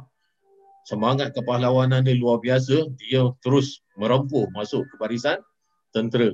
Jadi banyak yang orang tentera-tentera lain mengatakan wah orang ini setelah menjatuhkan dirinya ke dalam kebinasaan. Tapi sebenarnya makna ayat ni wala tulku bi aidikum ila tahluka adalah harta jangan sampai membinasakan diri kamu kerana dia bersama dengan wa anfiqu fi sabilillah iaitu sambungannya kamu menafkahlah kepada jalan Allah. Kerana kalau kita tak buat investment sekarang ini kita tak akan ada apa-apa kat sana. Kita akan habis harta tu dan kalau kita tak sempat nak pakai harta tu kita mati siapa yang ada dapat harta tu adalah waris kita. Kita tak akan bawa pergi kubur kita tak akan bawa kita ke hadapan Allah Taala harta tu. Harta tu tidak punya guna. Wa ahsinu Ha, dibalik lagi bercakap iaitu Allah Taala berkata wa asinu dan kamu berbuat baiklah dengan harta yang kamu dapat, dengan tenaga yang kamu miliki, dengan fikiran ataupun dengan otak yang kamu ada, pintaran yang ada kamu sharing. Jangan sampai apa yang kita ada iaitu kepandaian kita, kepintaran kita akan membinasakan diri kita kerana kita sombong dengan sebab oh aku pandai, Tak ada orang yang lebih pandai daripada aku. Aku ada suara yang bagus. Aku boleh baca Al-Quran yang bagus dengan lagu-lagunya. Lagu sikah, lagu ras, lagu apa semua. Orang tak ajuk tengok aku. Yang ini yang dikatakan wala tulku bi aidikum ila tabuka. Apa kelebihan yang Allah Ta'ala bagi kepada kamu tidak kamu share dengan orang lain tidak akan dapat memberikan manfaat dunia dan akhirat tetapi sebaliknya membinasakan kamu. Hmm. Jadi kena buang yang ini wala tulku bi aidikum ila tahluka. Kena simpan dalam hati kita dan buang semua apa sifat-sifat yang berkenaan dengan ayat ni iaitu jangan sampai kita terjadi rugi. Balik semula wa ahsinu berbuat baiklah sekalian kamu. Sama dengan wa anfiku wa ahsinu wazannya sama. Iaitu daripada sulasi mazid ya. daripada wazan af'ala ahsana Ah, ahsana yuhsinu. Dia sebenarnya yuhsinu tapi dibuang hamzahnya itu. Ha, itu nanti kalau belajar lama-lama nanti semua ni benda akan keluar akan tahu. Kita tengok tu ada tiga titik tu kan. Pada kalimah tahluka, pada kalimah wa'asinu ada tiga titik. Ha. Ini namanya wakaf wakaf murakabah eh ya ataupun uh, wakaf ta'anuk. Jadi wakaf ta'anuk ni kita kena wakaf salah satu daripadanya. Kalau kita sudah wakaf tahluka, kita kena wa'asinu inallaha. Kita tak boleh wakaf lagi yang kedua. Tapi kalau kita tidak wakaf yang pertama, kita wakaf yang kedua. Iaitu salah satu daripada tiga titik ni kita berhenti. Ha, jadi sebab itu yang dikatakan wakaf Quran ada tiga titik. Satu, ha. tiga, tiga, dua, faham tak? Ha, yang itu yang, yang pertama jangan berhenti. Berhenti ha, yang kedua atau ketiga. Ha. Jadi la tahluka berhenti. Wa ahsinu ataupun kita boleh baca kalau kita kata wala tulku bi aidikum ila tahlukati wa ahsinu. Ya, janganlah kamu menjatuhkan diri kamu ke dalam kebinasaan wa ahsinu berbuatlah kebaikan. Tapi kalau kita berhenti wala tulku bi aidikum ila tahluka Lepas tu mula ayat baru. Wa ahsinu innallaha yuhibbul muslimin berbuat baiklah sekalian kamu sesungguhnya Allah Taala mencintai orang-orang yang berbuat baik. Kan dia punya ayat tak lari. Ayatnya kan masih komplit, masih utuh kata orang Indonesia. Jadi wa ahsinu innallaha yuhibbul muslimin. Dalam ayat ni kita belajar 194 tadi ayat tu tutup dengan Allah ma'al mutakin. Bahawasanya Allah Taala berserta dengan orang-orang yang bertakwa mutakin Kemudian tu yang ini innallaha yuhibbul muslimin. Sesungguhnya Allah Taala mencintai orang-orang yang berbuat baik. Macam mana nak buat baik kalau tak takwa? Diri kita sendiri saja sudah tidak beres. Iaitu apabila diperintahkan selalu saja bertanya dengan perintah itu. Kalau disuruh jauhkan diri daripada apa larangan-larangan Allah selalu menyoal-nyoal nak buat macam-macam pertanyaan, nak macam-macam helah, macam-macam lah Eh, kenapa nak buat macam itu? Kenapa nak buat macam ni? Ha, macam mana tadi kita kata tentang hukum potong tangan. Hukum potong tangan ni dah ada sebelum Islam dah. Iaitu yang menetapkan hukum ini adalah Walid ibn Mughirah iaitu bapaknya kepada Khalid bin Walid. Dia yang atur ini. Atur undang-undang jahiliah yang potong tangan sebab orang mencuri. Tetapi budaya ini iaitu apa yang menjadi undang-undang orang jahiliah ketika itu dia ambil iaitu Allah Ta'ala sudah membenarkannya dengan firman yang diturunkan kepada junjungan iaitu orang-orang yang mencuri laki-laki dan perempuan punya potong tangan. Oh kita akan kata oh Islam ikut orang-orang jahiliah.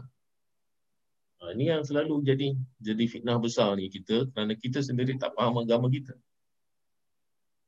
Ada berapa banyak yang dalam budaya-budaya orang-orang Arab jahiliah yang kita masih ikut lagi. Macam tadi kita sudah baca tentang puasa. Puasa apa? Orang, orang Islam tetapkan puasa ataupun puasa itu memang sudah ada sebelumnya. Tentang bulan-bulan haram sudah ada sebelumnya. Belum lagi datang Islam. Dan orang Arab sudah mempraktikkannya pun waktu itu. Kerana sebahagian daripadanya adalah bawaan daripada Nabi Ibrahim AS. Cukur rambut pun sudah ada ketikanya masih jahiliah lagi. Cuma apabila Islam masuk, diubah. Ha. Kerana ketika itu, memang kalau kita kata sebagai sebagai manusiawi apabila dia dapat anak keturunan setentunya family-nya rasa suka macam mana nak keluarkan ataupun macam mana nak menzahirkan kesukaan kerana dapat zuriat adalah dengan buat kenduri makan iaitu potong kambing. Itu memang sudah menjadi di mana-mana pun.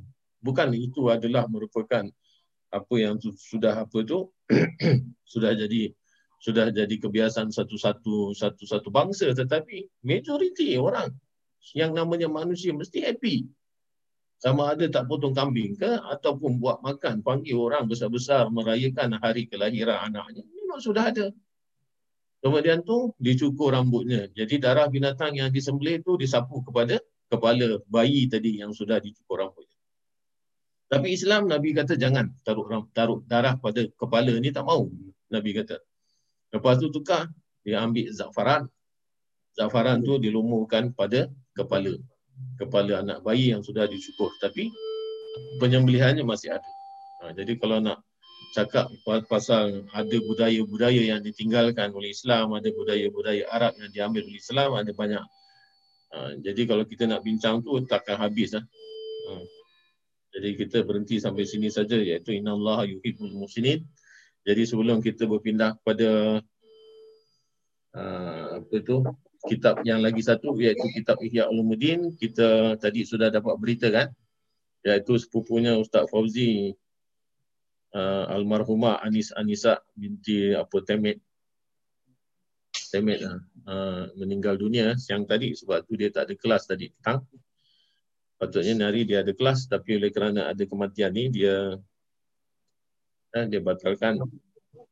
Itu satu permintaan iaitu kita sama-sama bacakan Al-Fatihah kepada almarhumah Anis Anisa binti Temet. Mudah-mudahan Allah Ta'ala mencuri rohnya dan ditempatkan bersama dengan orang-orang solehin.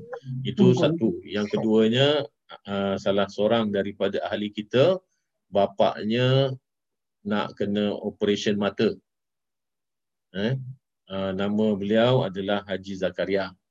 Ini pun kita sama-sama bacakan Al-Fatihah. Mudah-mudahan dia sudah sangat tua.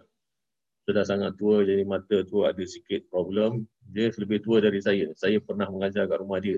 Tapi oleh sekarang, sekarang oleh kerana apa tu dia sudah hilang pendengaran apa semua kan. Jadi saya berhenti mengajar di sana. Ah, cuma kadang-kadang tu saya orang rumah dia tu ada telefon saya lah. Kira kira masih ada kontak jugalah. Eh, jadi mudah-mudahan sukses dia punya operasinya tu dan beliau diberikan kesembuhan oleh Allah uh, dengan kesembuhan yang mantap lah. Jangan datang-datang lagi sakit. Eh, InsyaAllah. Amin. Ya Rabbal Alamin. Al-Fatihah. Bismillahirrahmanirrahim.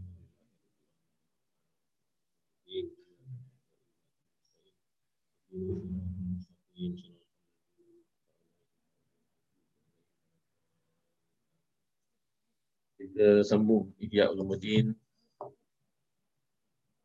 iaitu muka surat 749.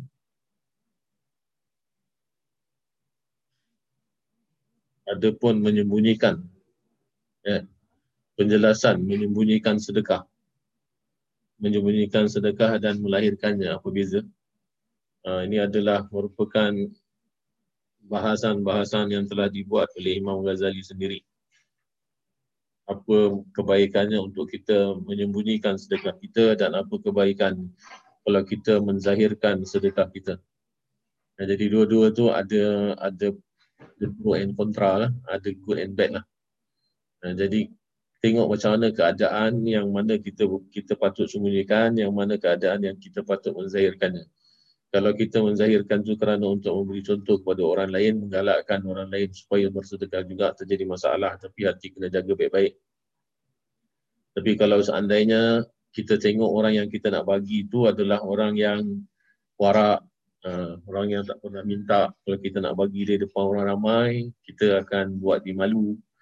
Jadi ini semua kena sembunyikan. Nanti ada keterangan-keterangan lain iaitu berselisih jalan dari orang-orang yang mencari keikhlasan tentang itu. Suatu golongan daripada mereka condong kepada lebih utama yang menyembunyikan. Jadi ini terbagi kepada beberapa pandangan. Pandangan yang pertama iaitu golongan yang pertama kata menyembunyikan itu lebih baik. Dan suatu golongan lain condong kepada lebih utama menzahirkan. Jadi ada golongan yang kedua iaitu lebih baik kita tunjukkan sedekah kita. Dan kami menunjukkan bahawa pada masing-masing daripada keduanya terdapat pengertian-pengertian dan bahaya-bahaya. Jadi ada bagus, ada tak bagus. Kemudian kami akan bukakan tutup yang benar adanya. Kemudian tu nanti akan dibuat kesimpulan oleh Imam Ghazali sendiri.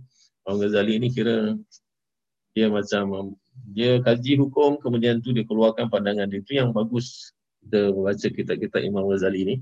Bukan hanya dalam soal fikihnya ataupun dalam soal perkara-perkara filsafat ya ataupun perkara-perkara yang menyentuh akidah tetapi beliau juga ada banyak bagi pandangan tentang sufi eh. Walaupun ada banyak orang kata beliau ni bukan ahli hadis kerana ada banyak hadis-hadis yang dalam kitab Ihya ni bukan sahih.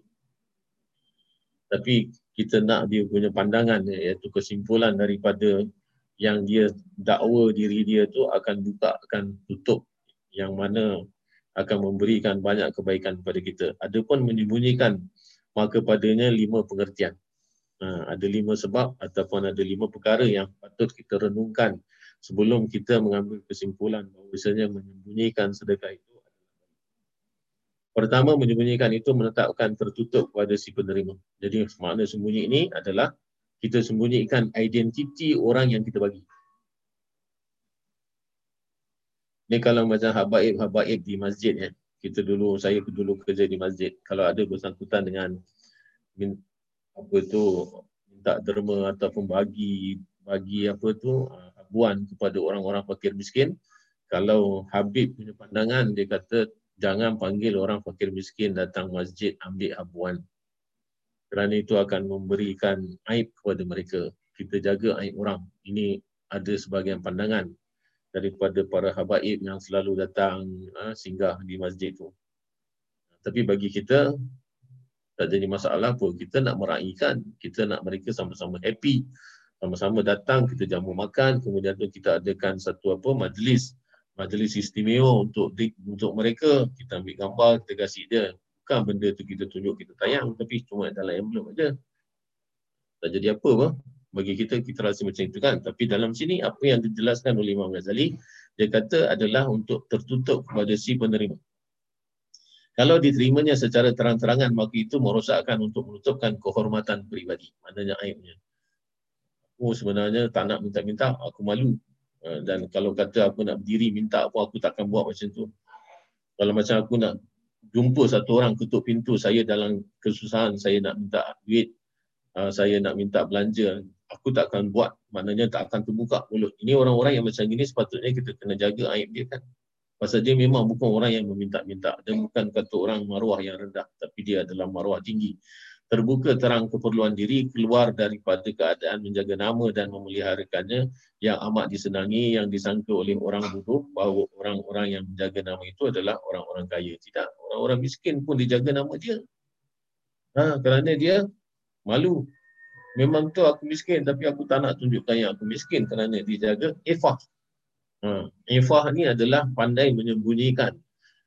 Takdir yang Allah Ta'ala bagi dengan dia, iaitu dia tu miskin, tetapi dia tak nak tunjukkan yang dia miskin.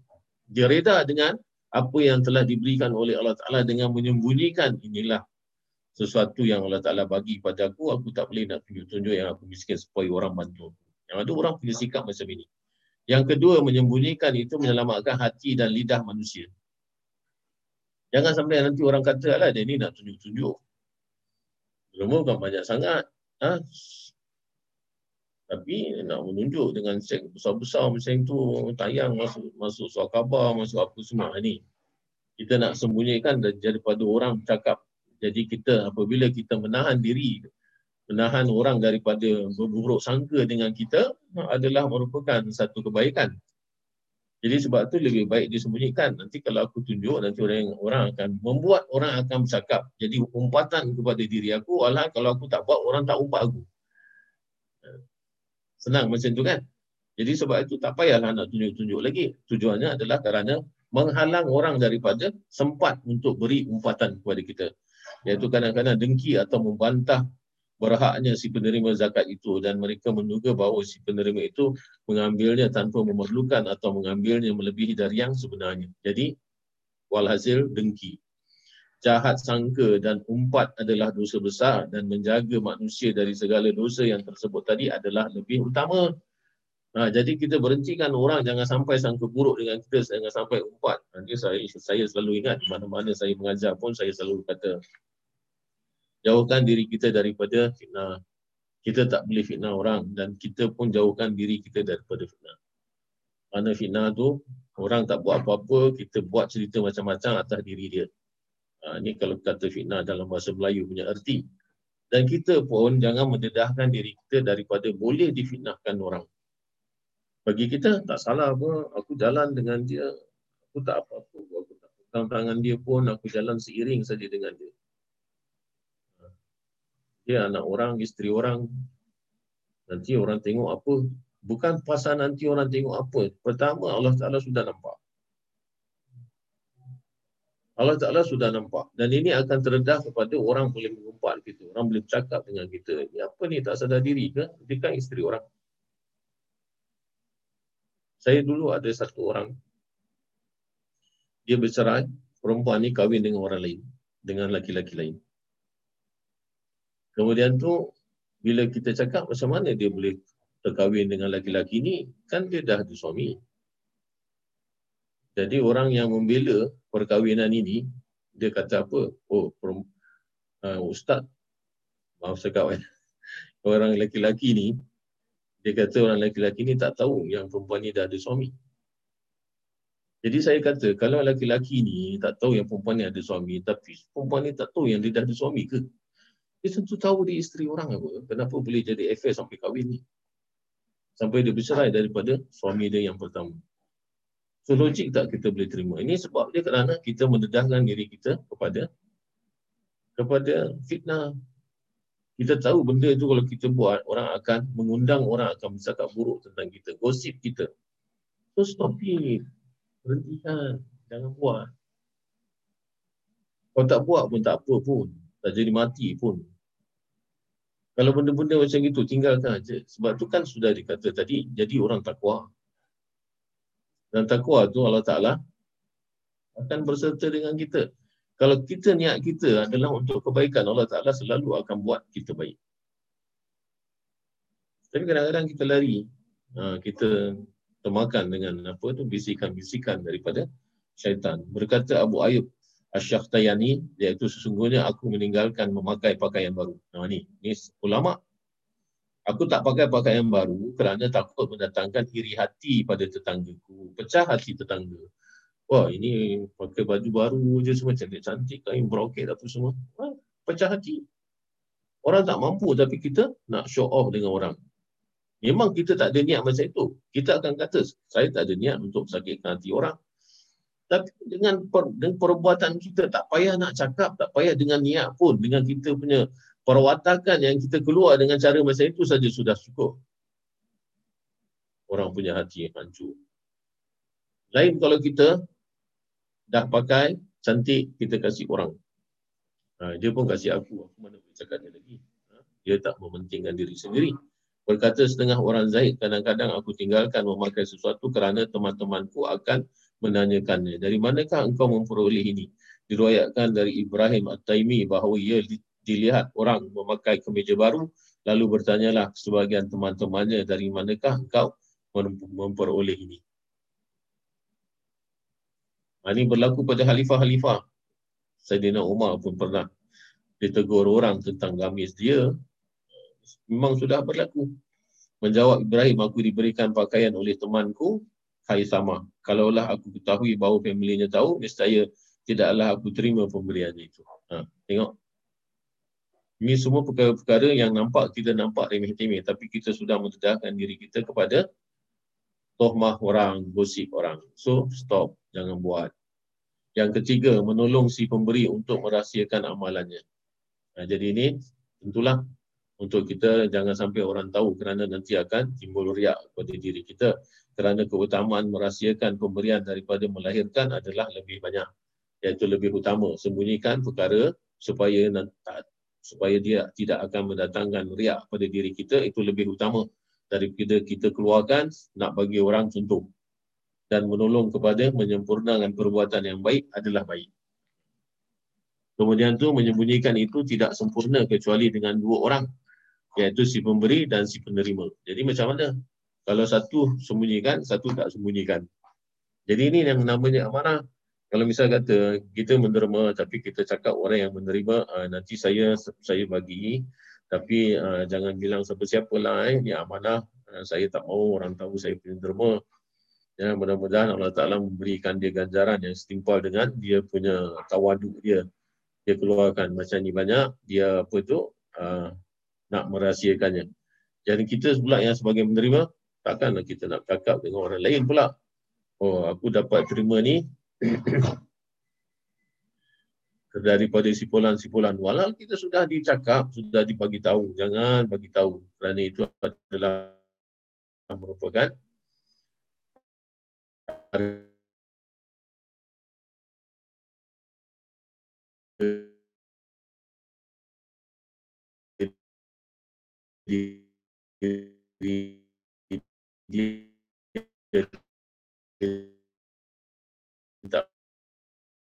bertanya kepada ulama tadi mengapa beliau bertindak demikian orang kasih terang-terang dia tolak kemudian tu orang kasih sembunyi-sembunyi dia ambil beliau jawab apa orang lelaki ini beramal secara adab menyembunyikan pemberiannya, maka aku terima.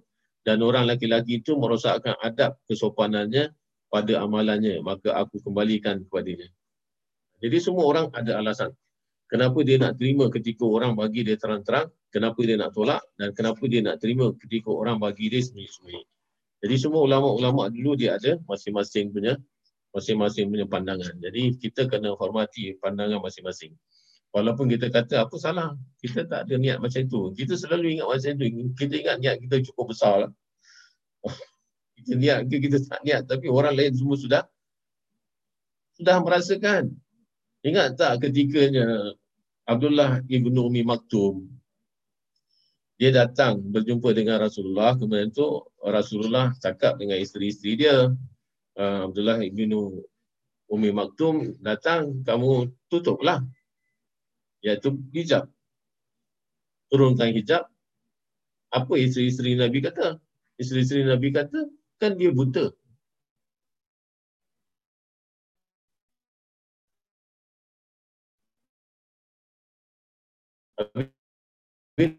Nabi kata apa? Dia buta tapi kau juga. Kau kan nampak dia. Dia dia kita tak tutup aurat kita pun dia tak nampak pasal dia buta. Eh, tapi kau tak nampak dia. Nah, yang namanya pandangan, ya tentunya ada dua pihak. Jadi itu Nabi pun cakap begitu. Sama juga masa ni, walaupun kita kata kita tak ada niat apa-apa, tapi sudah nampak. Orang lain sudah nampak. Nah, jadi ulama-ulama dia dijaga. Dia jaga. Kena tolak kerana dia tak ikut adab. Seorang lelaki menyerahkan suatu barang di muka orang banyak kepada setengah orang sufi. Lalu orang sufi itu mengembalikannya. Maka lelaki itu bertanya, Mengapakah Tuan kembalikan kepada Allah Azza wa Jal apa yang telah diberikannya kepada Tuan? Ha, dia kata, ini kan kalau nak dikatakan gerak seseorang yang memberikan kepada kamu adalah datang daripada Allah. Kemudian tu kita dengan ikhlas hati nak nak bagi kepada kamu tetapi oleh kerana kita bagi tu di ketikanya tidak tersembunyi, maka kamu tolak. Apa jawab orang sufi ni? Dia kata menjawab orang sufi tadi, engkau telah menyekutukan selain Allah Subhanahu Wa Taala. Kau cakap dia datang daripada Allah, tapi engkau menyekutukan pemberian kau ni dengan selain daripada Allah. So macam mana aku nak terima pada milik Allah dan tidak engkau merasa puas dengan Allah. Azza wa Jal, dari itu aku kembalikan kepada engkau persekutuan engkau. Kenapa ketikanya kita nak bagi? Kita tak kata Allah nampak. Aku sembah, aku tak bagi depan orang pun Allah tahu aku aku yang bagi. Kalau kita tak bagi tangan dia pun kita letak kat depan pintu dia pun Allah tak Allah Taala tahu yang kita ni telah bagi dia hadiah ataupun kita telah bagi dia pertolongan. Macam mana yang dibuat oleh Imam Ali Zainal Abidin. Imam Ali Zainal Abidin dia bagi sedekah tak ada seorang tahu sedekah dia. Semua gandum dan sebagainya dia banyak tidur dan dia bangun. Sebab tu yang namanya ibadah malam ni bukan hanya orang wirid, sembahyang saja. Kalau kita tengok Imam Ali Zainal Abidin, dia, dia buat kerja iaitu kerja baik yang dia menghantar semua barang-barang apa ni barang-barang uh, tu ration dia tu iaitu orang-orang yang miskin ni uh, dia kasih gandum, dia kasih apa-apa semua kentang apa sebagainya, minyak apa sebagainya, dia taruh depan pintu saja. Lepas tu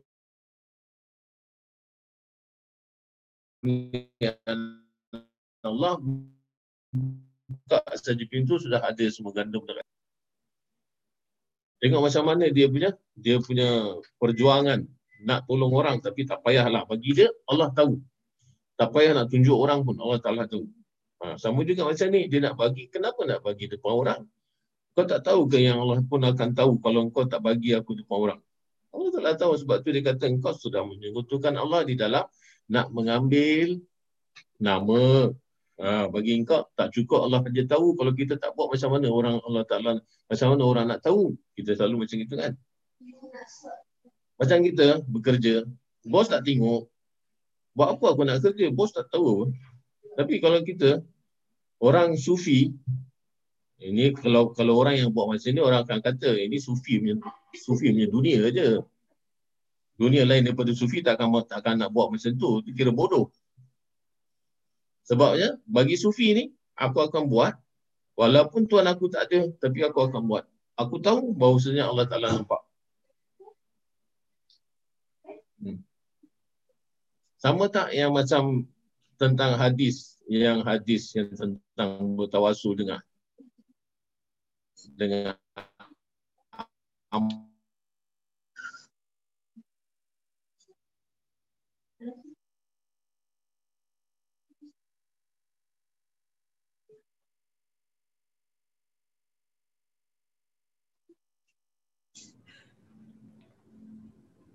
Hang on, Ustaz.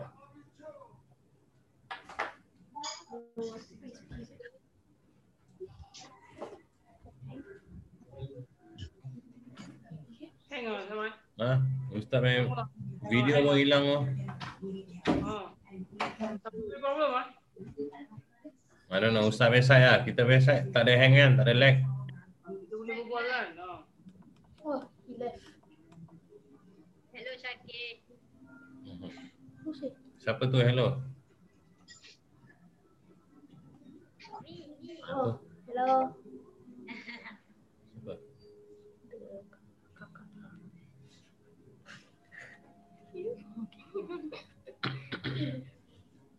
Storage tau dia buat naik. Apa masalah dia Kamisan? Ha Kamisan? Apa masalah dia? Dia tak ada. Tak ada. Kau mengajar ke apa? Unmute lah, unmute. Tak dengar. Titik. Apa kau nak Abang dengar Mel, aku? ha, Abang Mel, jangan serius sangat. Senyum sikit. Abang Mel, relax. Buat bertenang, Abang Mel. Senyum, senyum sikit. Ha. Nadia, tengok anak aku baik je. Dan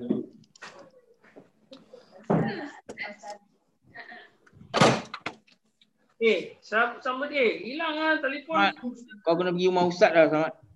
Dah dah, aku tengah remotely uh, settlekan ni. Ah, okey. Okey. Eh, baik Masih Selamat. Kawan kita. Dah dah, Thailand.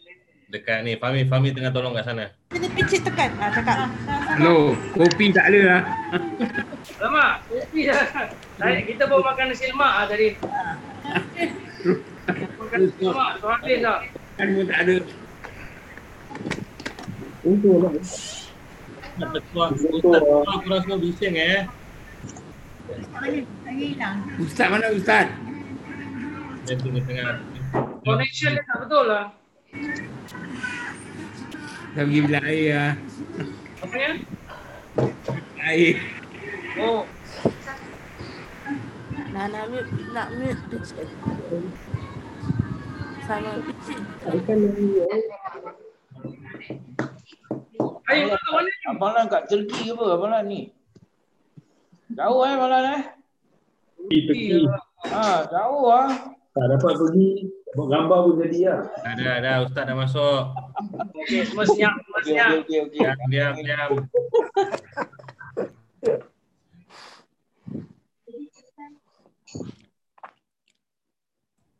Okay, Ustaz, unmute. Silakan. Tekan unmute, Ustaz.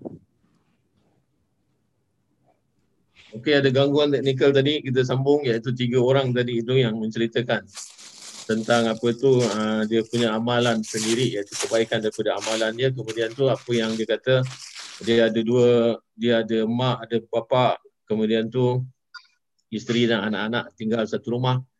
Dia keluar bekerja satu hari tu dia balik kemalaman sikit dia bawa makanan tapi mak bapak dia sudah tidur jadi apabila mak bapak dia sudah tidur, anak-anak dia menangis, isteri dia dia tak bagi makan. Dia kata, "Ah, sebelum mak bapak aku sentuh, aku tak mau bagi kau makan.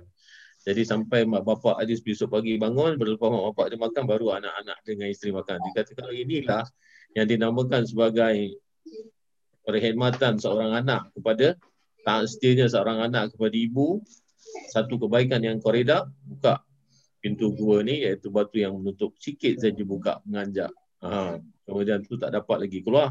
Lepas tu orang yang kedua cerita tentang dia ada saudara sepupu yang cantik tapi hidup miskin. Kemudian tu apabila dia minta bantuan daripada yang kaya ni, dia kata boleh aku bagi kau tetapi kau serahkan uh, tubuh badan kau pada aku. Kemudian tu apabila dia nak melakukan satu perkara yang terkutuk ni, perempuan ni kata kau tak takut ke dengan Allah? Kata dia. Baru dia sadar diri daripada perzinahan yang hampir aku terjebak kepadanya adalah merupakan satu kebaikan. Minta Allah Ta'ala keluarkan dia daripada gua tu. Beranjak sikit. Kemudian tu yang nombor tiga cakap apa?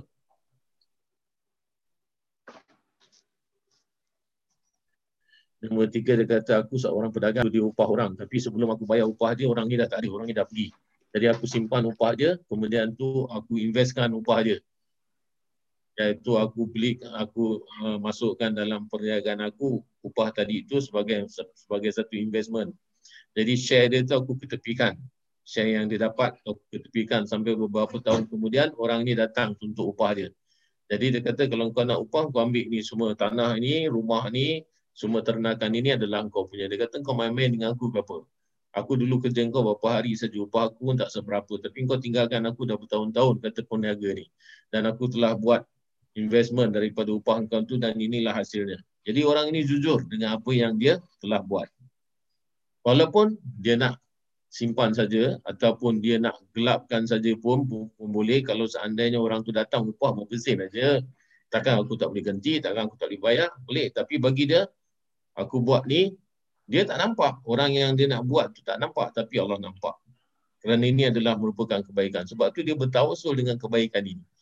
Jadi sebab itu sama apabila kita berbuat sesuatu, Allah nampak sudah cukup. Tapi bagi ahli sufi ni kata engkau macam mana engkau sendiri tak cukup yang Allah Ta'ala nampak engkau. Mesti nak buat, mesti nak kasih tahu orang. Kalau tidak macam mana dia nak tahu yang kita kerja ke tidak. Macam mana dia nak tahu kita kasih ke tidak. Ha, inilah dia. Ini kalau kita dalam dunia sufi kita macam tu lah memang. Ha, kalau dunia sufi ni memang selalu oh, selalu akan orang kata ni, ni tak betul orang lah.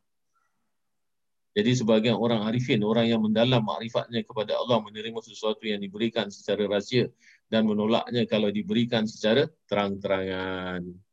Lalu ia ditanyakan tentang yang demikian, maka ia menjawab, aku mendurhakai Allah dengan cara terang-terangan.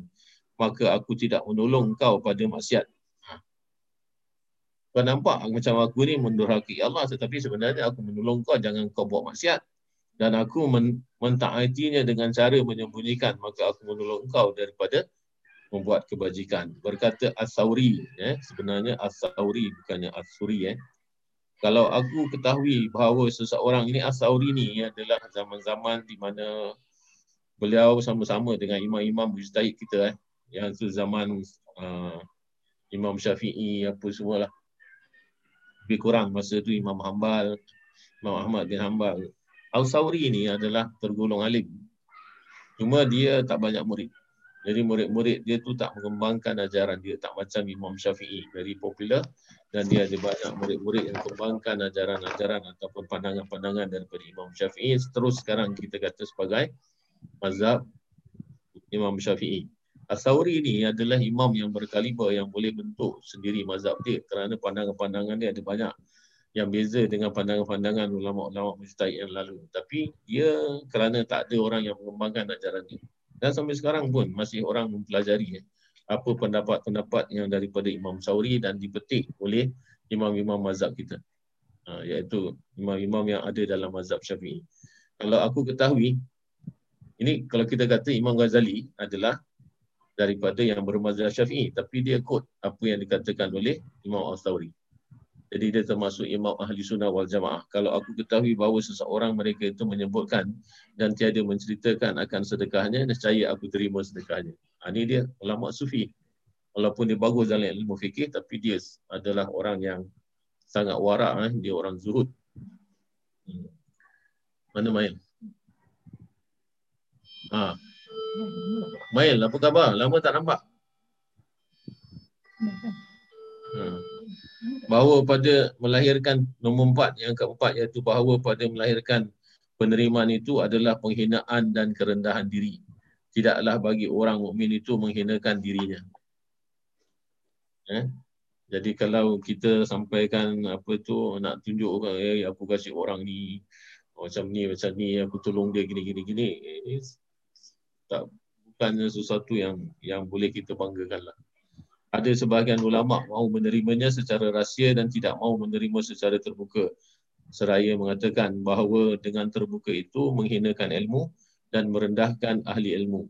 Maka tidaklah aku bersama orang yang meninggikan sesuatu dari dunia dengan merendahkan ilmu dan menghinakan ahli ilmu. Ha, jadi apa lagi kalau dia itu adalah merupakan orang-orang terpelajar eh, dalam Islam kita, kita kata ulama-ulama lah ataupun kita kata kiai-kiai takkan kita nak bagi malu kepada kiai ataupun kepada kepada asatiza ataupun kepada habib apa semua ni dengan perkara yang kalau kita tunjukkan kita bagi dia kita tolong dia akan memalukan dia. Jadi banyak perkara yang macam ini adalah termasuk adab kita. Apalagi kalau kita memang berguru dengan dia kita ni murid kena lagi tambah adab murid adab seorang Muslim, adab memberi, adab bersedekah, semua nak kena jagalah. Yang kelima, menjaga daripada keraguan perkongsian. Bersabda Nabi SAW, siapa yang dihadiahkan kepadanya suatu hadiah di muka orang banyak, maka orang banyak itu berkongsi pada hadiah tadi. Of course lah. Macam kalau kita bagi satu orang, okey lah dalam banyak-banyak ni, oh, Maya saya lama tak jumpa awak, saya kasih dia hadiah. Lepas tu nanti awal cakap, eh, Maya aja dapat ke? Kita tak dapat eh? Ha, ini kan pasal ramai-ramai dah nampak ni. Nanti Ridwan pula cakap, eh Ustaz tak fair, uh, Mail pula dia kasih. Habis aku, tak ada. Ha, sebab tu kalau nak benda sikit, nak kasih, jangan tunjuk lah. Bila tunjuk nanti orang lain pun akan tuntut. Sebab itulah hadis sendiri. Rasulullah kata, kalau kau bagi kepada ketikanya orang banyak, kena berkongsi. Maknanya kalau benda tu sikit macam mana nak bagi semua, jadi kena bagi satu orang je. Apa lain-lain semua jadi tak happy. Jadi sebab tu adab dia, adab dia senang aja. Nabi kata kalau kamu bagi pada orang banyak, maknanya orang akan berkongsi hadiah dengan dia. Kalau kita bagi satu coklat, satu satu satu kepuk eh, satu kotak. Ha, kemudian tu tengok eh Aku saya tak ada ke? Ha, buka tu bagi-bagi semua seorang sebiji. Macam itulah maksud Nabi tu. Jadi kita jangan membesarkan hati orang. Kalau dah ada satu tu, ha, nanti-nantilah, nanti semua dah tak ada. Um, ataupun bila-bila masa nanti kalau ada kelapangan, saya ada nak beli banyak, saya bagi semua. Ha, kalau nak bagi, satu semua dapat satu. Ha, jangan pula nanti semua dah, dah bagi satu-satu, ada pula yang lebih minta.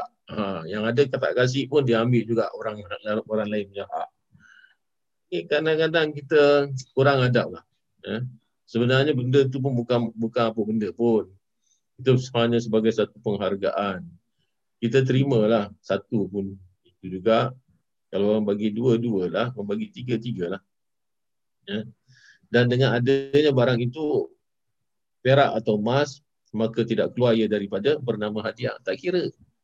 Sama ada dia perak ke, emas ke, jarum sebatang ke, apa cincin besi ke apa, semua tetap nama hadiah. Mana apabila Allah apabila orang bagi kita sebagai hadiah, kita terima hadiah. Uh, waimah hanya sebagai satu perkataan, satu amalan. Ya, saya ingat lagi waktu saya pergi uh, Jawa Tengah atau Kendal, ada satu kiai bagi saya uh, selawat Al-Fatih. Kita memang kita dah tahu benda tu, tapi oleh kerana ini adalah hadiah, dia, dia tulis, dia bagi kat saya. Dia kata, saya ijazahkan awak. Uh, apa tu, uh, selawat Al-Fatih ni. Terima kasih. Kita terima kasih. Apa ni merupakan hadiah. Uh, hadiah untuk kita diamalkan supaya mendatangkan keberkatan walaupun kita dah tahu begitu juga kalau saya jumpa pada pada siapa pun pada Habib-Habib walaupun kita kita apa itu uh, dah tahu amalan yang dibagi itu tetapi kita tetap respect dia terima kasih baik uh, kita kita terima hadiah ni kemudian tu kita akan amalkan insyaallah doakan saya supaya kuat untuk beristiqamah itu adab kita uh, jadi ilmu tu akan memberikan kesan waktu kita berguru pun Apabila guru kita bercakap sesuatu yang guru kita lama sudah cakap tentang hal itu, pun kita terima itu juga. Sebabnya itu adalah hadiah daripada orang kepada kita.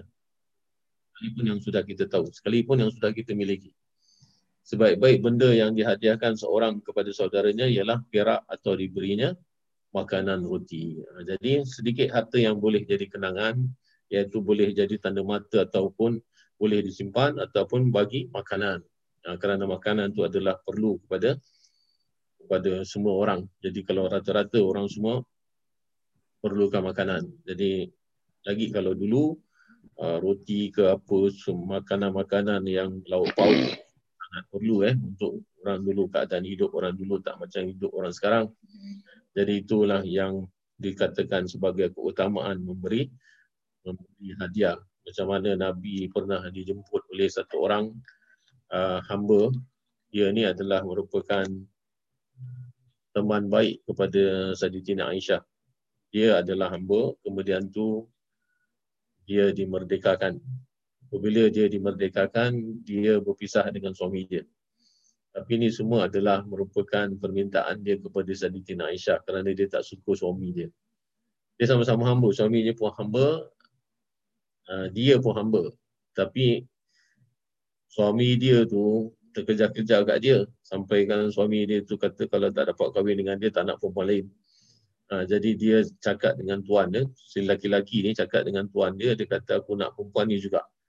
Iaitu kawan baik pada Saditina Aisyah ni yang namanya Bara'ah kalau tak silap saya. Ha, jadi Bara'ah ni macam mana di Pinang pun dia tak nak kahwin. Tapi tuan dia kata engkau macam mana orang nak datang Minang dua tiga kali aku malu nak every time tolak-tolak kau pun bukannya apa kau hamba juga kata dia kenapa kau mesti nak pilih-pilih lagi ini sekarang ada orang yang suka dengan kau ya ada orang bertanggungjawab dengan kau kahwinlah jadi oleh kerana dia tak nak tuan dia kecil hati dia pun terima tapi tak bahagia dia datang jumpa Rasulullah Rasulullah kata sabarlah Kali itu Allah Ta'ala sudah letakkan jodoh kau macam itu sampai dia dapat anak seorang dapat anak seorang pun tetap tak bahagia juga. Tahu apa kena dia. Tak suami dia tu orang okey. Tak ada apa, tak ada masalah apa-apa. Orangnya kasih sayang, sayang kepada dia. Jadi dia cakap dengan Saditina Aisyah, dia kata, kau bebaskan aku lah, kata dia. Kau bayar tuan aku, aku termasuk hamba-hamba mukatab lah. Kau bayar aku, kemudian tu aku bebas. Jadi Saditina Aisyah ni yang usahakan supaya dia bebas daripada tuan dia. Jadi apabila dia bebas, dia datang jumpa Rasulullah. Dia kata sekarang aku sudah bebas, aku orang merdeka, suami aku tetap hamba. Sekarang macam mana? Kerana kerana kalau orang yang sudah merdeka dia punya pilihan sama ada nak meneruskan perkahwinan yang sudah dia buat ketika zaman hamba dia ataupun dia boleh pisahkan ataupun dia boleh apa mufarakah lah. maknanya dia terpisah daripada suami dia yang masih status hamba. Jadi Rasulullah kata teruskan sajalah perkahwinan kata dia. Kerana ada choice apa bukannya satu hukum. Teruskan saja. Uh, teruskan saja maknanya suami kau tu pun bukan orang tak baik. Suami kau tu orang baik. Jadi dia oleh kerana hati dia berat nak terima balik semula kemudian tu dia tanya Rasulullah dia kata Rasulullah ini adakah perintah ataupun anjuran? Kata Rasulullah, aku tak boleh paksa engkau. Ini anjuran. Ini bukan perintah. Kalau perintah, saya ikut. Dia kata, kalau perintah daripada Rasulullah, saya akan taat. Tapi kalau anjuran, maknanya saya boleh pilih. Jadi kalau saya boleh pilih, maknanya saya pilih berpisah. Dia tak nak, dia tak nak kahwin dengan, dia tak nak teruskan perkahwinan dengan suami dia yang masih hamba. Yang akhirnya, suami dia gila talak. Mana-mana pergi pasar untuk belakang dengan air mata menilih-lilih, menangis, seru nama dia, kau baliklah pada aku, kau balik orang itu. Ini cinta ni, cinta bara'ah ni sampai pop, very popular cerita ni dalam Madinah. Ha, kemudian tu dia buat apa? Dia lepas merdeka, kesyukuran lah. Jemput Rasulullah datang rumah dia. Nak jamu makan. Ha, itu yang kita, kita kata sebagai hadiah yang baik yang Rasulullah sebut iaitu kalau tak ada tak ada yang benda berharga bagi makan sudah cukup. Kemudian tu apabila masuk saja sahabat-sahabat tanya dia kata ini bara'ah ni orang miskin. Dia sendiri dapat daripada sedekah orang. Macam mana pula Rasulullah nak makan? Rasulullah kan tak boleh terima sedekah. Rasulullah kata sedekah milik dia tapi dia bagi aku hadiah. Dia tak bagi aku sedekah. Dia dapat sedekah daripada orang lain. Ha, jadi itulah yang Nabi makan. Jadi mak, mak, tentang mak, mak, jemputan makanan ataupun Rasulullah ni dijemput orang untuk makan sangat, sangat banyak banyak yang berlaku di kalangan para sahabat. Sampai sahabat tu apabila Nabi datang, uh, Nabi minum daripada geribah dia tu, geribah dia. Kerana orang ada kontainer kontainer kulit eh yang untuk isi air. Nabi minum daripada keribah tu, tak tak guna gelas tapi minum melalui itu, bekas bibir Nabi itu saja, bekas bibir dia saja tau. Potong lah, simpan buat kenang-kenangan. Kulit tu yang Nabi kena sentuhan bibir Nabi tu, itu ini yang kita katakan sebagai bertabaruk dengan peninggalan Nabi. Ha, ni banyak kalau kita kata cakap pasal ni dengan Wahabi, Wahabi akan tolak mentah-mentah ni. Ni apa ni kata. Ha, ni cerita dia panjang kalau cerita pasal terbaruk ni berapa banyak.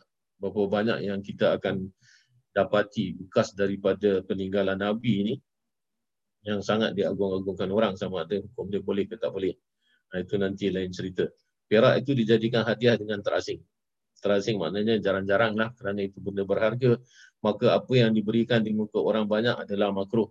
Jadi sebab tu tak boleh nak show off dengan pemberian kita apalagi kalau yang hanya kita kasih seorang kemudian tu yang lihat banyak selain dengan kerelaan mereka semuanya. Ha, jadi kalau semua orang dah rela ha, maknanya ha, saya ada satu hadiah yang saya nak bagi dia yang saya nak semua orang jadi saksi. Umpamanya kita cakap baik-baik lah tapi ini adalah hadiah khusus saya untuk dia saja. Ha, kalau kita kata macam tu, yang lain-lain semua kata macam mana, boleh tak? Ha, boleh tak untuk saya bagi dia di hadapan kamu-kamu semua, tapi hadiahnya hanya satu milik dia saja.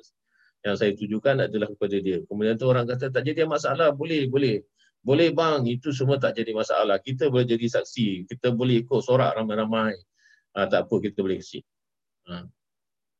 Sama juga macam semalam hadis kan kita belajar hadis. Apa yang Sadina apa yang Abdullah bin Umar kata, kalau kita makan beramai-ramai, kita tak boleh makan kurma double. Maknanya tak boleh ambil sekali dua biji masuk dalam mulut. Kerana apa? Yang satu biji itu mungkin milik orang-orang yang sama-sama duduk makan berjemaah dengan kita. Ha. Melainkan kita kata, boleh tak saya ambil dua? Ha, orang lain semua kata, okay, silakan ambil dua. Baru kita boleh boleh ambil. Tapi kita tak boleh cukup aja macam tangga monyet. Tangan monyet macam tu kan. Tangan monyet tu kalau nak ambil makan. Kalau kita pergi mana-mana dulu kebun bunga ada banyak monyet. Kadang-kadang kita belum sempat nak buka kita punya punya apa tu uh, makanan dia dah cop dah capai dia buat lari dah. Ha, macam tu tangan monyet yang dia sebut. Dalam hadis memang itu adalah merupakan adab kita tak boleh nak melampaui. Kerana itu adalah menunjukkan akhlak kita yang baik apabila kita bercampur gaul dengan orang.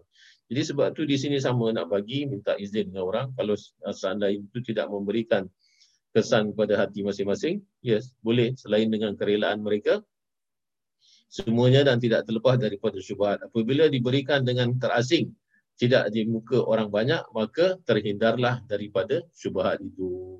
Wallahu a'lam.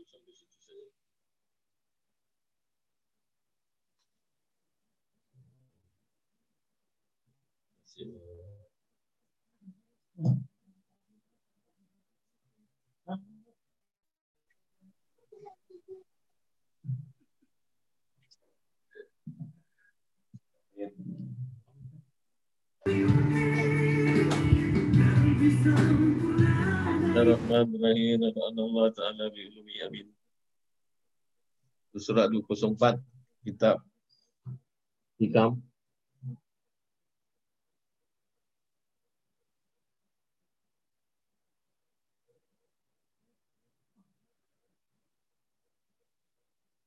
Bawah sekali ya.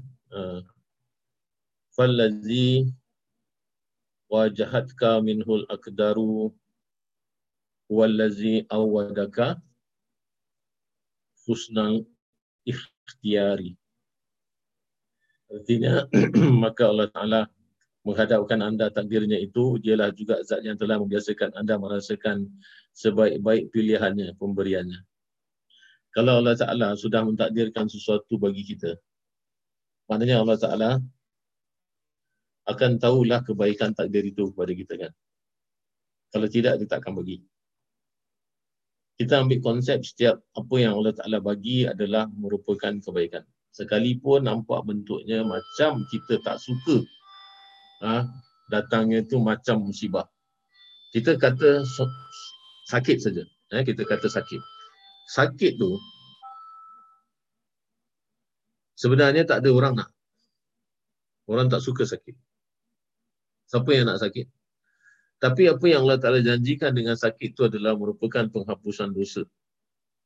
Maknanya dia itu melebur dosa-dosa kita dengan sebab Allah Ta'ala bagi kadar ataupun takdir yang namanya sakit. Kadang-kadang berpanjangan sakit tu. Bukan hanya satu dua hari saja. Bukan hanya demam biasa. Tetapi macam-macam sakit. Lepas satu sakit, datang lagi satu sakit. Jadi kita terkadang-kala sampai hampir-hampir putus asa dengan kesembuhan sebabnya kerana selalu sangat datang sakit itu.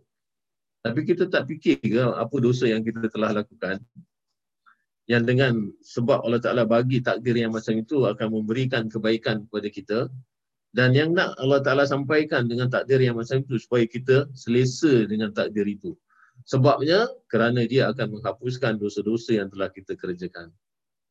So nanti by the end of kita punya hujung hidup kita, kita akan nampak apabila Allah Ta'ala tunjukkan kematian. Iaitu kematian kita adalah kematian yang indah kerana Allah Ta'ala sudah hapuskan dengan cobaan-cobaan takdir ini yang Allah Ta'ala sudah berikan kepada kita. Baru kita akan nampak. Baru kita tahu, oh inilah rahsia dia. Kalau tidak, kita selalu nak bising saja. Walhal dalam sini sudah dikatakan, awadaka, dia yang telah mengembalikan kebaikan daripada apa yang sudah ditakdirkan sebagai pilihan maknanya Allah Taala pilih penghapusan dosa kita daripada Allah Taala bagi takdir yang macam tu mana yang kita nak Allah Taala tak bagi sakit dosa kita tak terampun waktu kita masih hidup kemudian tu buat kita bawa mati dosa-dosa kita dan kita akan dihukum di akhirat mana kita nak Ya, bagi kita, lah, aku nak sihat hidup kat dunia. Kat sana, sana punya cerita. Orang tak nampak. Kat sana lain punya hal. Boleh ke macam tu? Dah cukup bersedia untuk kita terima semua apa yang Allah Ta'ala akan bagi sebagai satu siksaan. Siksaan kat sana berkali-kali ganda lebih berat daripada hanya sakit yang diberikan kepada kita. Oleh itu bersyukurlah kepadanya.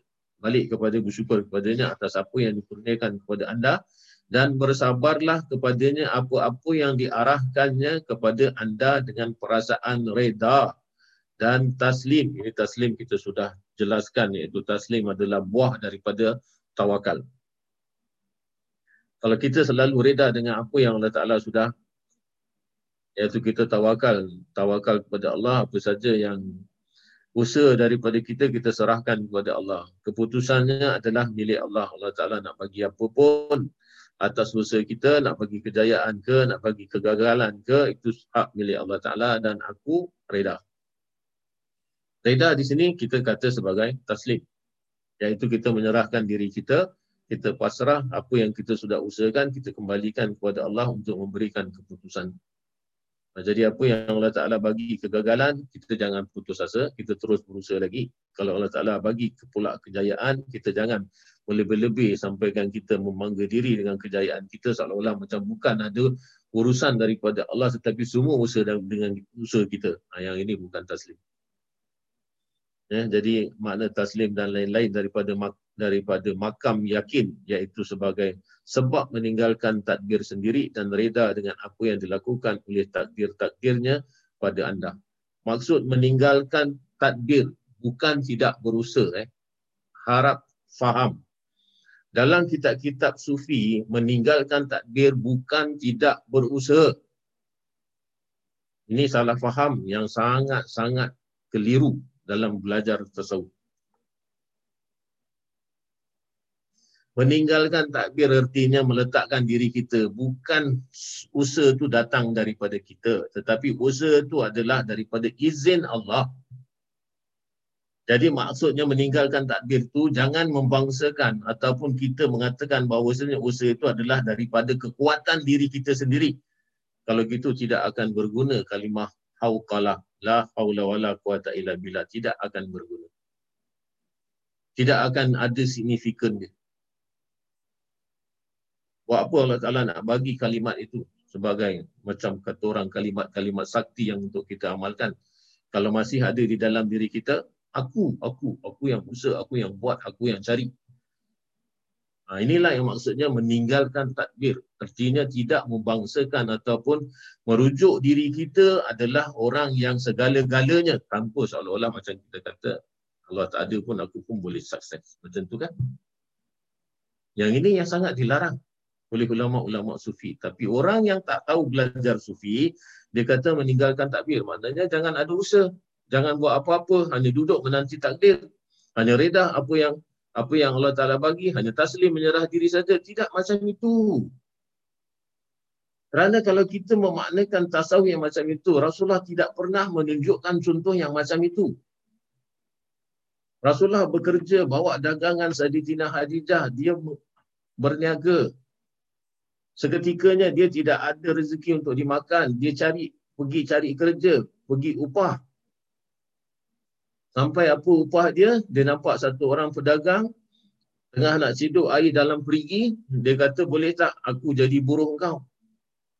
Satu kali tarik dapat dua biji, dua biji kurma, satu timba tu angkat dapat dua biji kurma. Baru dua kali dia angkat perigi tu, angkat air daripada perigi, tali putus. Orang Arab berdua ni tanpa dia. Tanpa dia tak, tak tahu itu Rasulullah yang bekerja angkat air timba. Ni Nabi buat. Macam mana nak kata meninggalkan takbir sedangkan Nabi tak tunjukkan contoh? Ha, ini kalau kita kata macam mana kelirunya orang-orang mentafsirkan apa yang diajarkan oleh orang-orang sufi. Sebab tu ada satu golongan yang mengatakan sufi tak boleh dipakai sama sekali kerana sufi dah banyak sudah buat perubahan ataupun sudah mengelirukan ajaran Islam yang sebenarnya tapi tidak macam itu. Kita yang tak belajar kita tak tahu. Ini meninggalkan takbir bukan tidak usaha. Tapi kita tak pernah meletakkan usaha itu atas tangan kita, atas kebolehan kita, atas kekuatan kita. Tetapi kita kata, La hawla wa la quwata illa billah itu maksud meninggalkan takbir. Ha, sebab tu kena ada guru. Orang belajar tasawuf ni ada guru. Tak boleh hanya baca kalau tidak tak faham macam mana. Jadi Ustaz Al-Kabir Sayyidi Muhammad Wafak radhiyallahu an berkata, orang yang reda kepada Allah Ta'ala itu ialah orang yang merasa gembira senang hati terhadap setiap hukumnya yang keputusan Allah Ta'ala. Iaitu tidak ada padanya takbir sendiri ketika bersama dengan Allah Ta'ala. Ini yang kita kata orang yang taslim adalah orang yang senantiasa gembira, senyum dengan apa yang sudah diputuskan oleh Allah Ta'ala. Oh, aku sudah belajar mati-matian, sudah itu sekali Allah Ta'ala keluarkan keputusan. Allah aku gagal. Tak apalah. Ini pilihan Allah. Barangkali Allah Ta'ala nak tempatkan aku pada pada pilihan yang lebih baik. Kita dah rancang-rancang kalau kita lulus sini, kita nak masuk kos sini, kita nak ambil uh, poli, kita nak ma- masuk apa tu, masuk JC apa semua kita dah rancang. Tapi pula gagal. Ha? Dengan apa keputusan tu kita masuk tempat lain pula yang bukan pilihan kita. Tetapi itu yang Allah Taala pilih untuk kita. Eh, tapi balik kepada kita kata tadi Allah Taala in annallaha ma'al muttaqin iaitu sesungguhnya Allah Taala itu berserta dengan orang-orang takwa. Jadi apa yang Allah Taala bagi? Oh, itu keputusan Allah. Aku terima. Cukuplah bagi si hamba itu merasakan sebaik-baik apa yang dipilih oleh Tuhan. Dia rasakan ini adalah merupakan pilihan. Ini apa dia? Kalau kita kata ini merupakan pilihan Allah, kita jangan ada risau. Kita tak akan takkan risau. Kalau kita Allah Taala pasti akan meletakkan aku pada satu landasan yang dia akan memberikan hasilnya kepada aku iaitu satu kegembiraan satu ketika nanti. Tak semestinya sekarang kita berduka satu hari kita akan kita akan berduka juga kerana kalau kita reda apa yang telah ditetapkan oleh Allah Taala ini banyak contohnya sangat-sangat banyak. Dalam cerita-cerita orang tasawuf, orang sufi pun sangat banyak. Antara kurniaan Allah Taala yang paling besar kepada hambanya yang mukmin itu ialah ditimpakan balak di dunia ini supaya si hamba itu kenal akan kadar nikmat di akhirat nanti. Ha, tengok. Allah Ta'ala nak kenalkan kita. ini hidup kat dunia ni susah macam mana pun berbanding dengan susahnya nanti masuk neraka, seksanya di neraka tak ke mana-mana pun, tak ada benda lah. Sakit bertahun-tahun pun duduk atas atas katil bedridden kalau nak katakan sengsaranya kita hidup macam itu kat dunia usia kita berapa tahun? 67 tahun 68 tahun? Para sahabat dulu ketikanya usia Allah Taala bagi sampai 80 80 tahun lebih dalam keadaan yang akhir-akhir hayatnya tu buta kerana apa nak merasakan bahawasanya ni usaha yang Allah Ta'ala bagi akan hilang semua. Apa-apa yang menjadi nikmat tenaga sudah tak ada lah. Ha, jadi apa tujuannya adalah untuk memberikan kita mengetahui nikmat ataupun kadar yang bakal kita terima nanti nikmat di akhirat ataupun siksa nanti di akhirat lebih besar daripada kesusahan kita kat dunia ni. Ada benda. Macam mana sudah digambarkan macam mana hebatnya penyiksaan di akhirat. Kita akan kata, tak apalah aku kat dunia, aku sakit berapa tahun, 8 tahun. Aku mati, aku merdeka. Tapi kalau aku, Allah Ta'ala tak ampunkan aku, tak memberikan aku siksaan yang macam ini untuk menebus dosa-dosa kesalahan aku yang aku sendiri buat. Bukan orang buat, aku sendiri buat. Maknanya Allah Ta'ala nak membersihkan diri aku sebelum aku mati. Jangan aku nanti masuk diseksa di dalam api neraka di dalam keadaan di mana penyiksaannya lebih berat daripada tanggungan sakit aku kat dunia ni, mana satu yang kita nak? Mana yang kita nak reda? Ha, dan juga supaya dia berada dalam kedudukan pangkat yang tertinggi bersama dengan takbir dan kurniaannya kepadanya. Jadi kita disuruh untuk menilai pemberian Allah Ta'ala itu bukan sembarang-sembarang, bukan kosong-kosong Allah Ta'ala nak lantak, nak lanyak kita, nak bagi kita susah, nak bagi kita bertalu-talu lepas satu sakit kepada satu sakit. Tak, Allah Ta'ala lagi banyak dikasih dugaan, lagi banyak dikasih sakit, lagi sayang dia dengan kita. Nah, kita tak tahu kerana itu adalah merupakan nikmat pemberian daripada Allah yang dalam bentuk kata orang yang bukan dalam bentuk nikmat. Tapi sebenarnya dia adalah nikmat batin yang sebenarnya. Memang kalau nak cakap senang saja bila kena nanti baru uh, terkapang dengan kau. Jadi sebab itu apabila kita dah belajar macam ini, kita akan dapat menilai. Tiap kali kesusahan, kalau kita tengok Habib-Habib itu semua bukan semua kaya yang ada sangat susah. Syarif Syarifah itu bukannya semua kata kata keturunan daripada Rasulullah dia senang ke? Kalau Ta'ala bagi dia rezeki melimpah, tak semua. Ada yang sangat menderita, ada yang sangat susah. Sejak daripada zaman dulu lagi. Sejak daripada zaman awal-awal dulu ketikanya Rasulullah sudah wafat macam mana penderitaan Saditina Fatimah yang nak menuntut tanah Fadak bukan senang macam mana Sayyidina Ali dikutuk oleh oleh Muawiyah sampai bertahun-tahun sampai sampai sampai zaman Umar Ibn Abdul Aziz baru diberhentikan kutukan daripada mimbar. Ini segala kita tengok. Tapi berapa banyak kebaikan yang mereka dapat kita tak nampak. Ini adalah merupakan ajaran ataupun sufi yang menunjukkan yang menyingkapkan kepada kita uh, apa yang benda tak baik datang kepada kita adalah merupakan penilaian daripada otak kita ataupun pemikiran kita yang tak beres tapi daripada Allah datangnya kita kembali kepada dia. Macam mana kita terima apa yang Allah Ta'ala datangkan, begitu juga Allah Ta'ala akan terima diri kita waktu kita akan bertemu dengan dia. Inna lillahi wa inna ilahi raji'un. Ya, sampai situ saja insyaAllah kita sambung pada uh, minggu hadapan pada ungkapan yang lain. Bijahi Sayyidina Muhammadin sallallahu alaihi wasallam. Sayyidina ilal fatihah.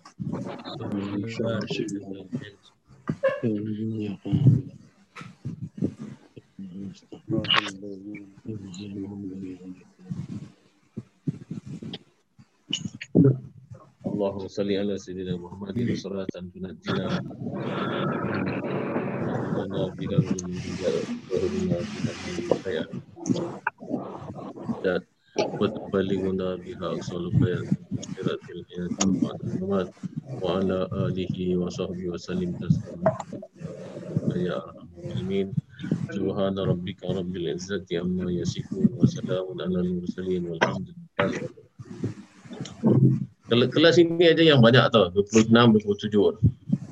Alhamdulillah. Oh, ini betul-betul lah eh. Mama power. Mama power eh. Mana Abang? Eh betul tau. Kalau kalau tengok eh dia punya ratio dia memang memang lebih. Mak ni, ni kira boleh main satu je tau. Yang yang kat dalam rumah ni enam-enam tau. Pak, ramai orang tau. Orang. Ha. Ini kita tengok daripada TV, Mak.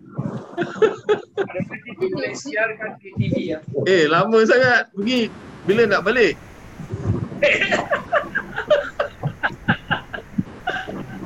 Tak boleh balik lah Ustaz. Boleh balik. Ikut lah. Tak ada aeroplane eh. Ha. Eh pilot ada kat sini lah. Pilot ada kat sini. Suruh pilot bawa lah. Pilot tak dapat keluar tu masalah dia tu. Kalau pilot dapat balik datang Thailand ni boleh balik sini balik. Buat dia balik naik poli kat belakang tu. Okey eh. Okey. Saya. Assalamualaikum warahmatullahi Waalaikumsalam.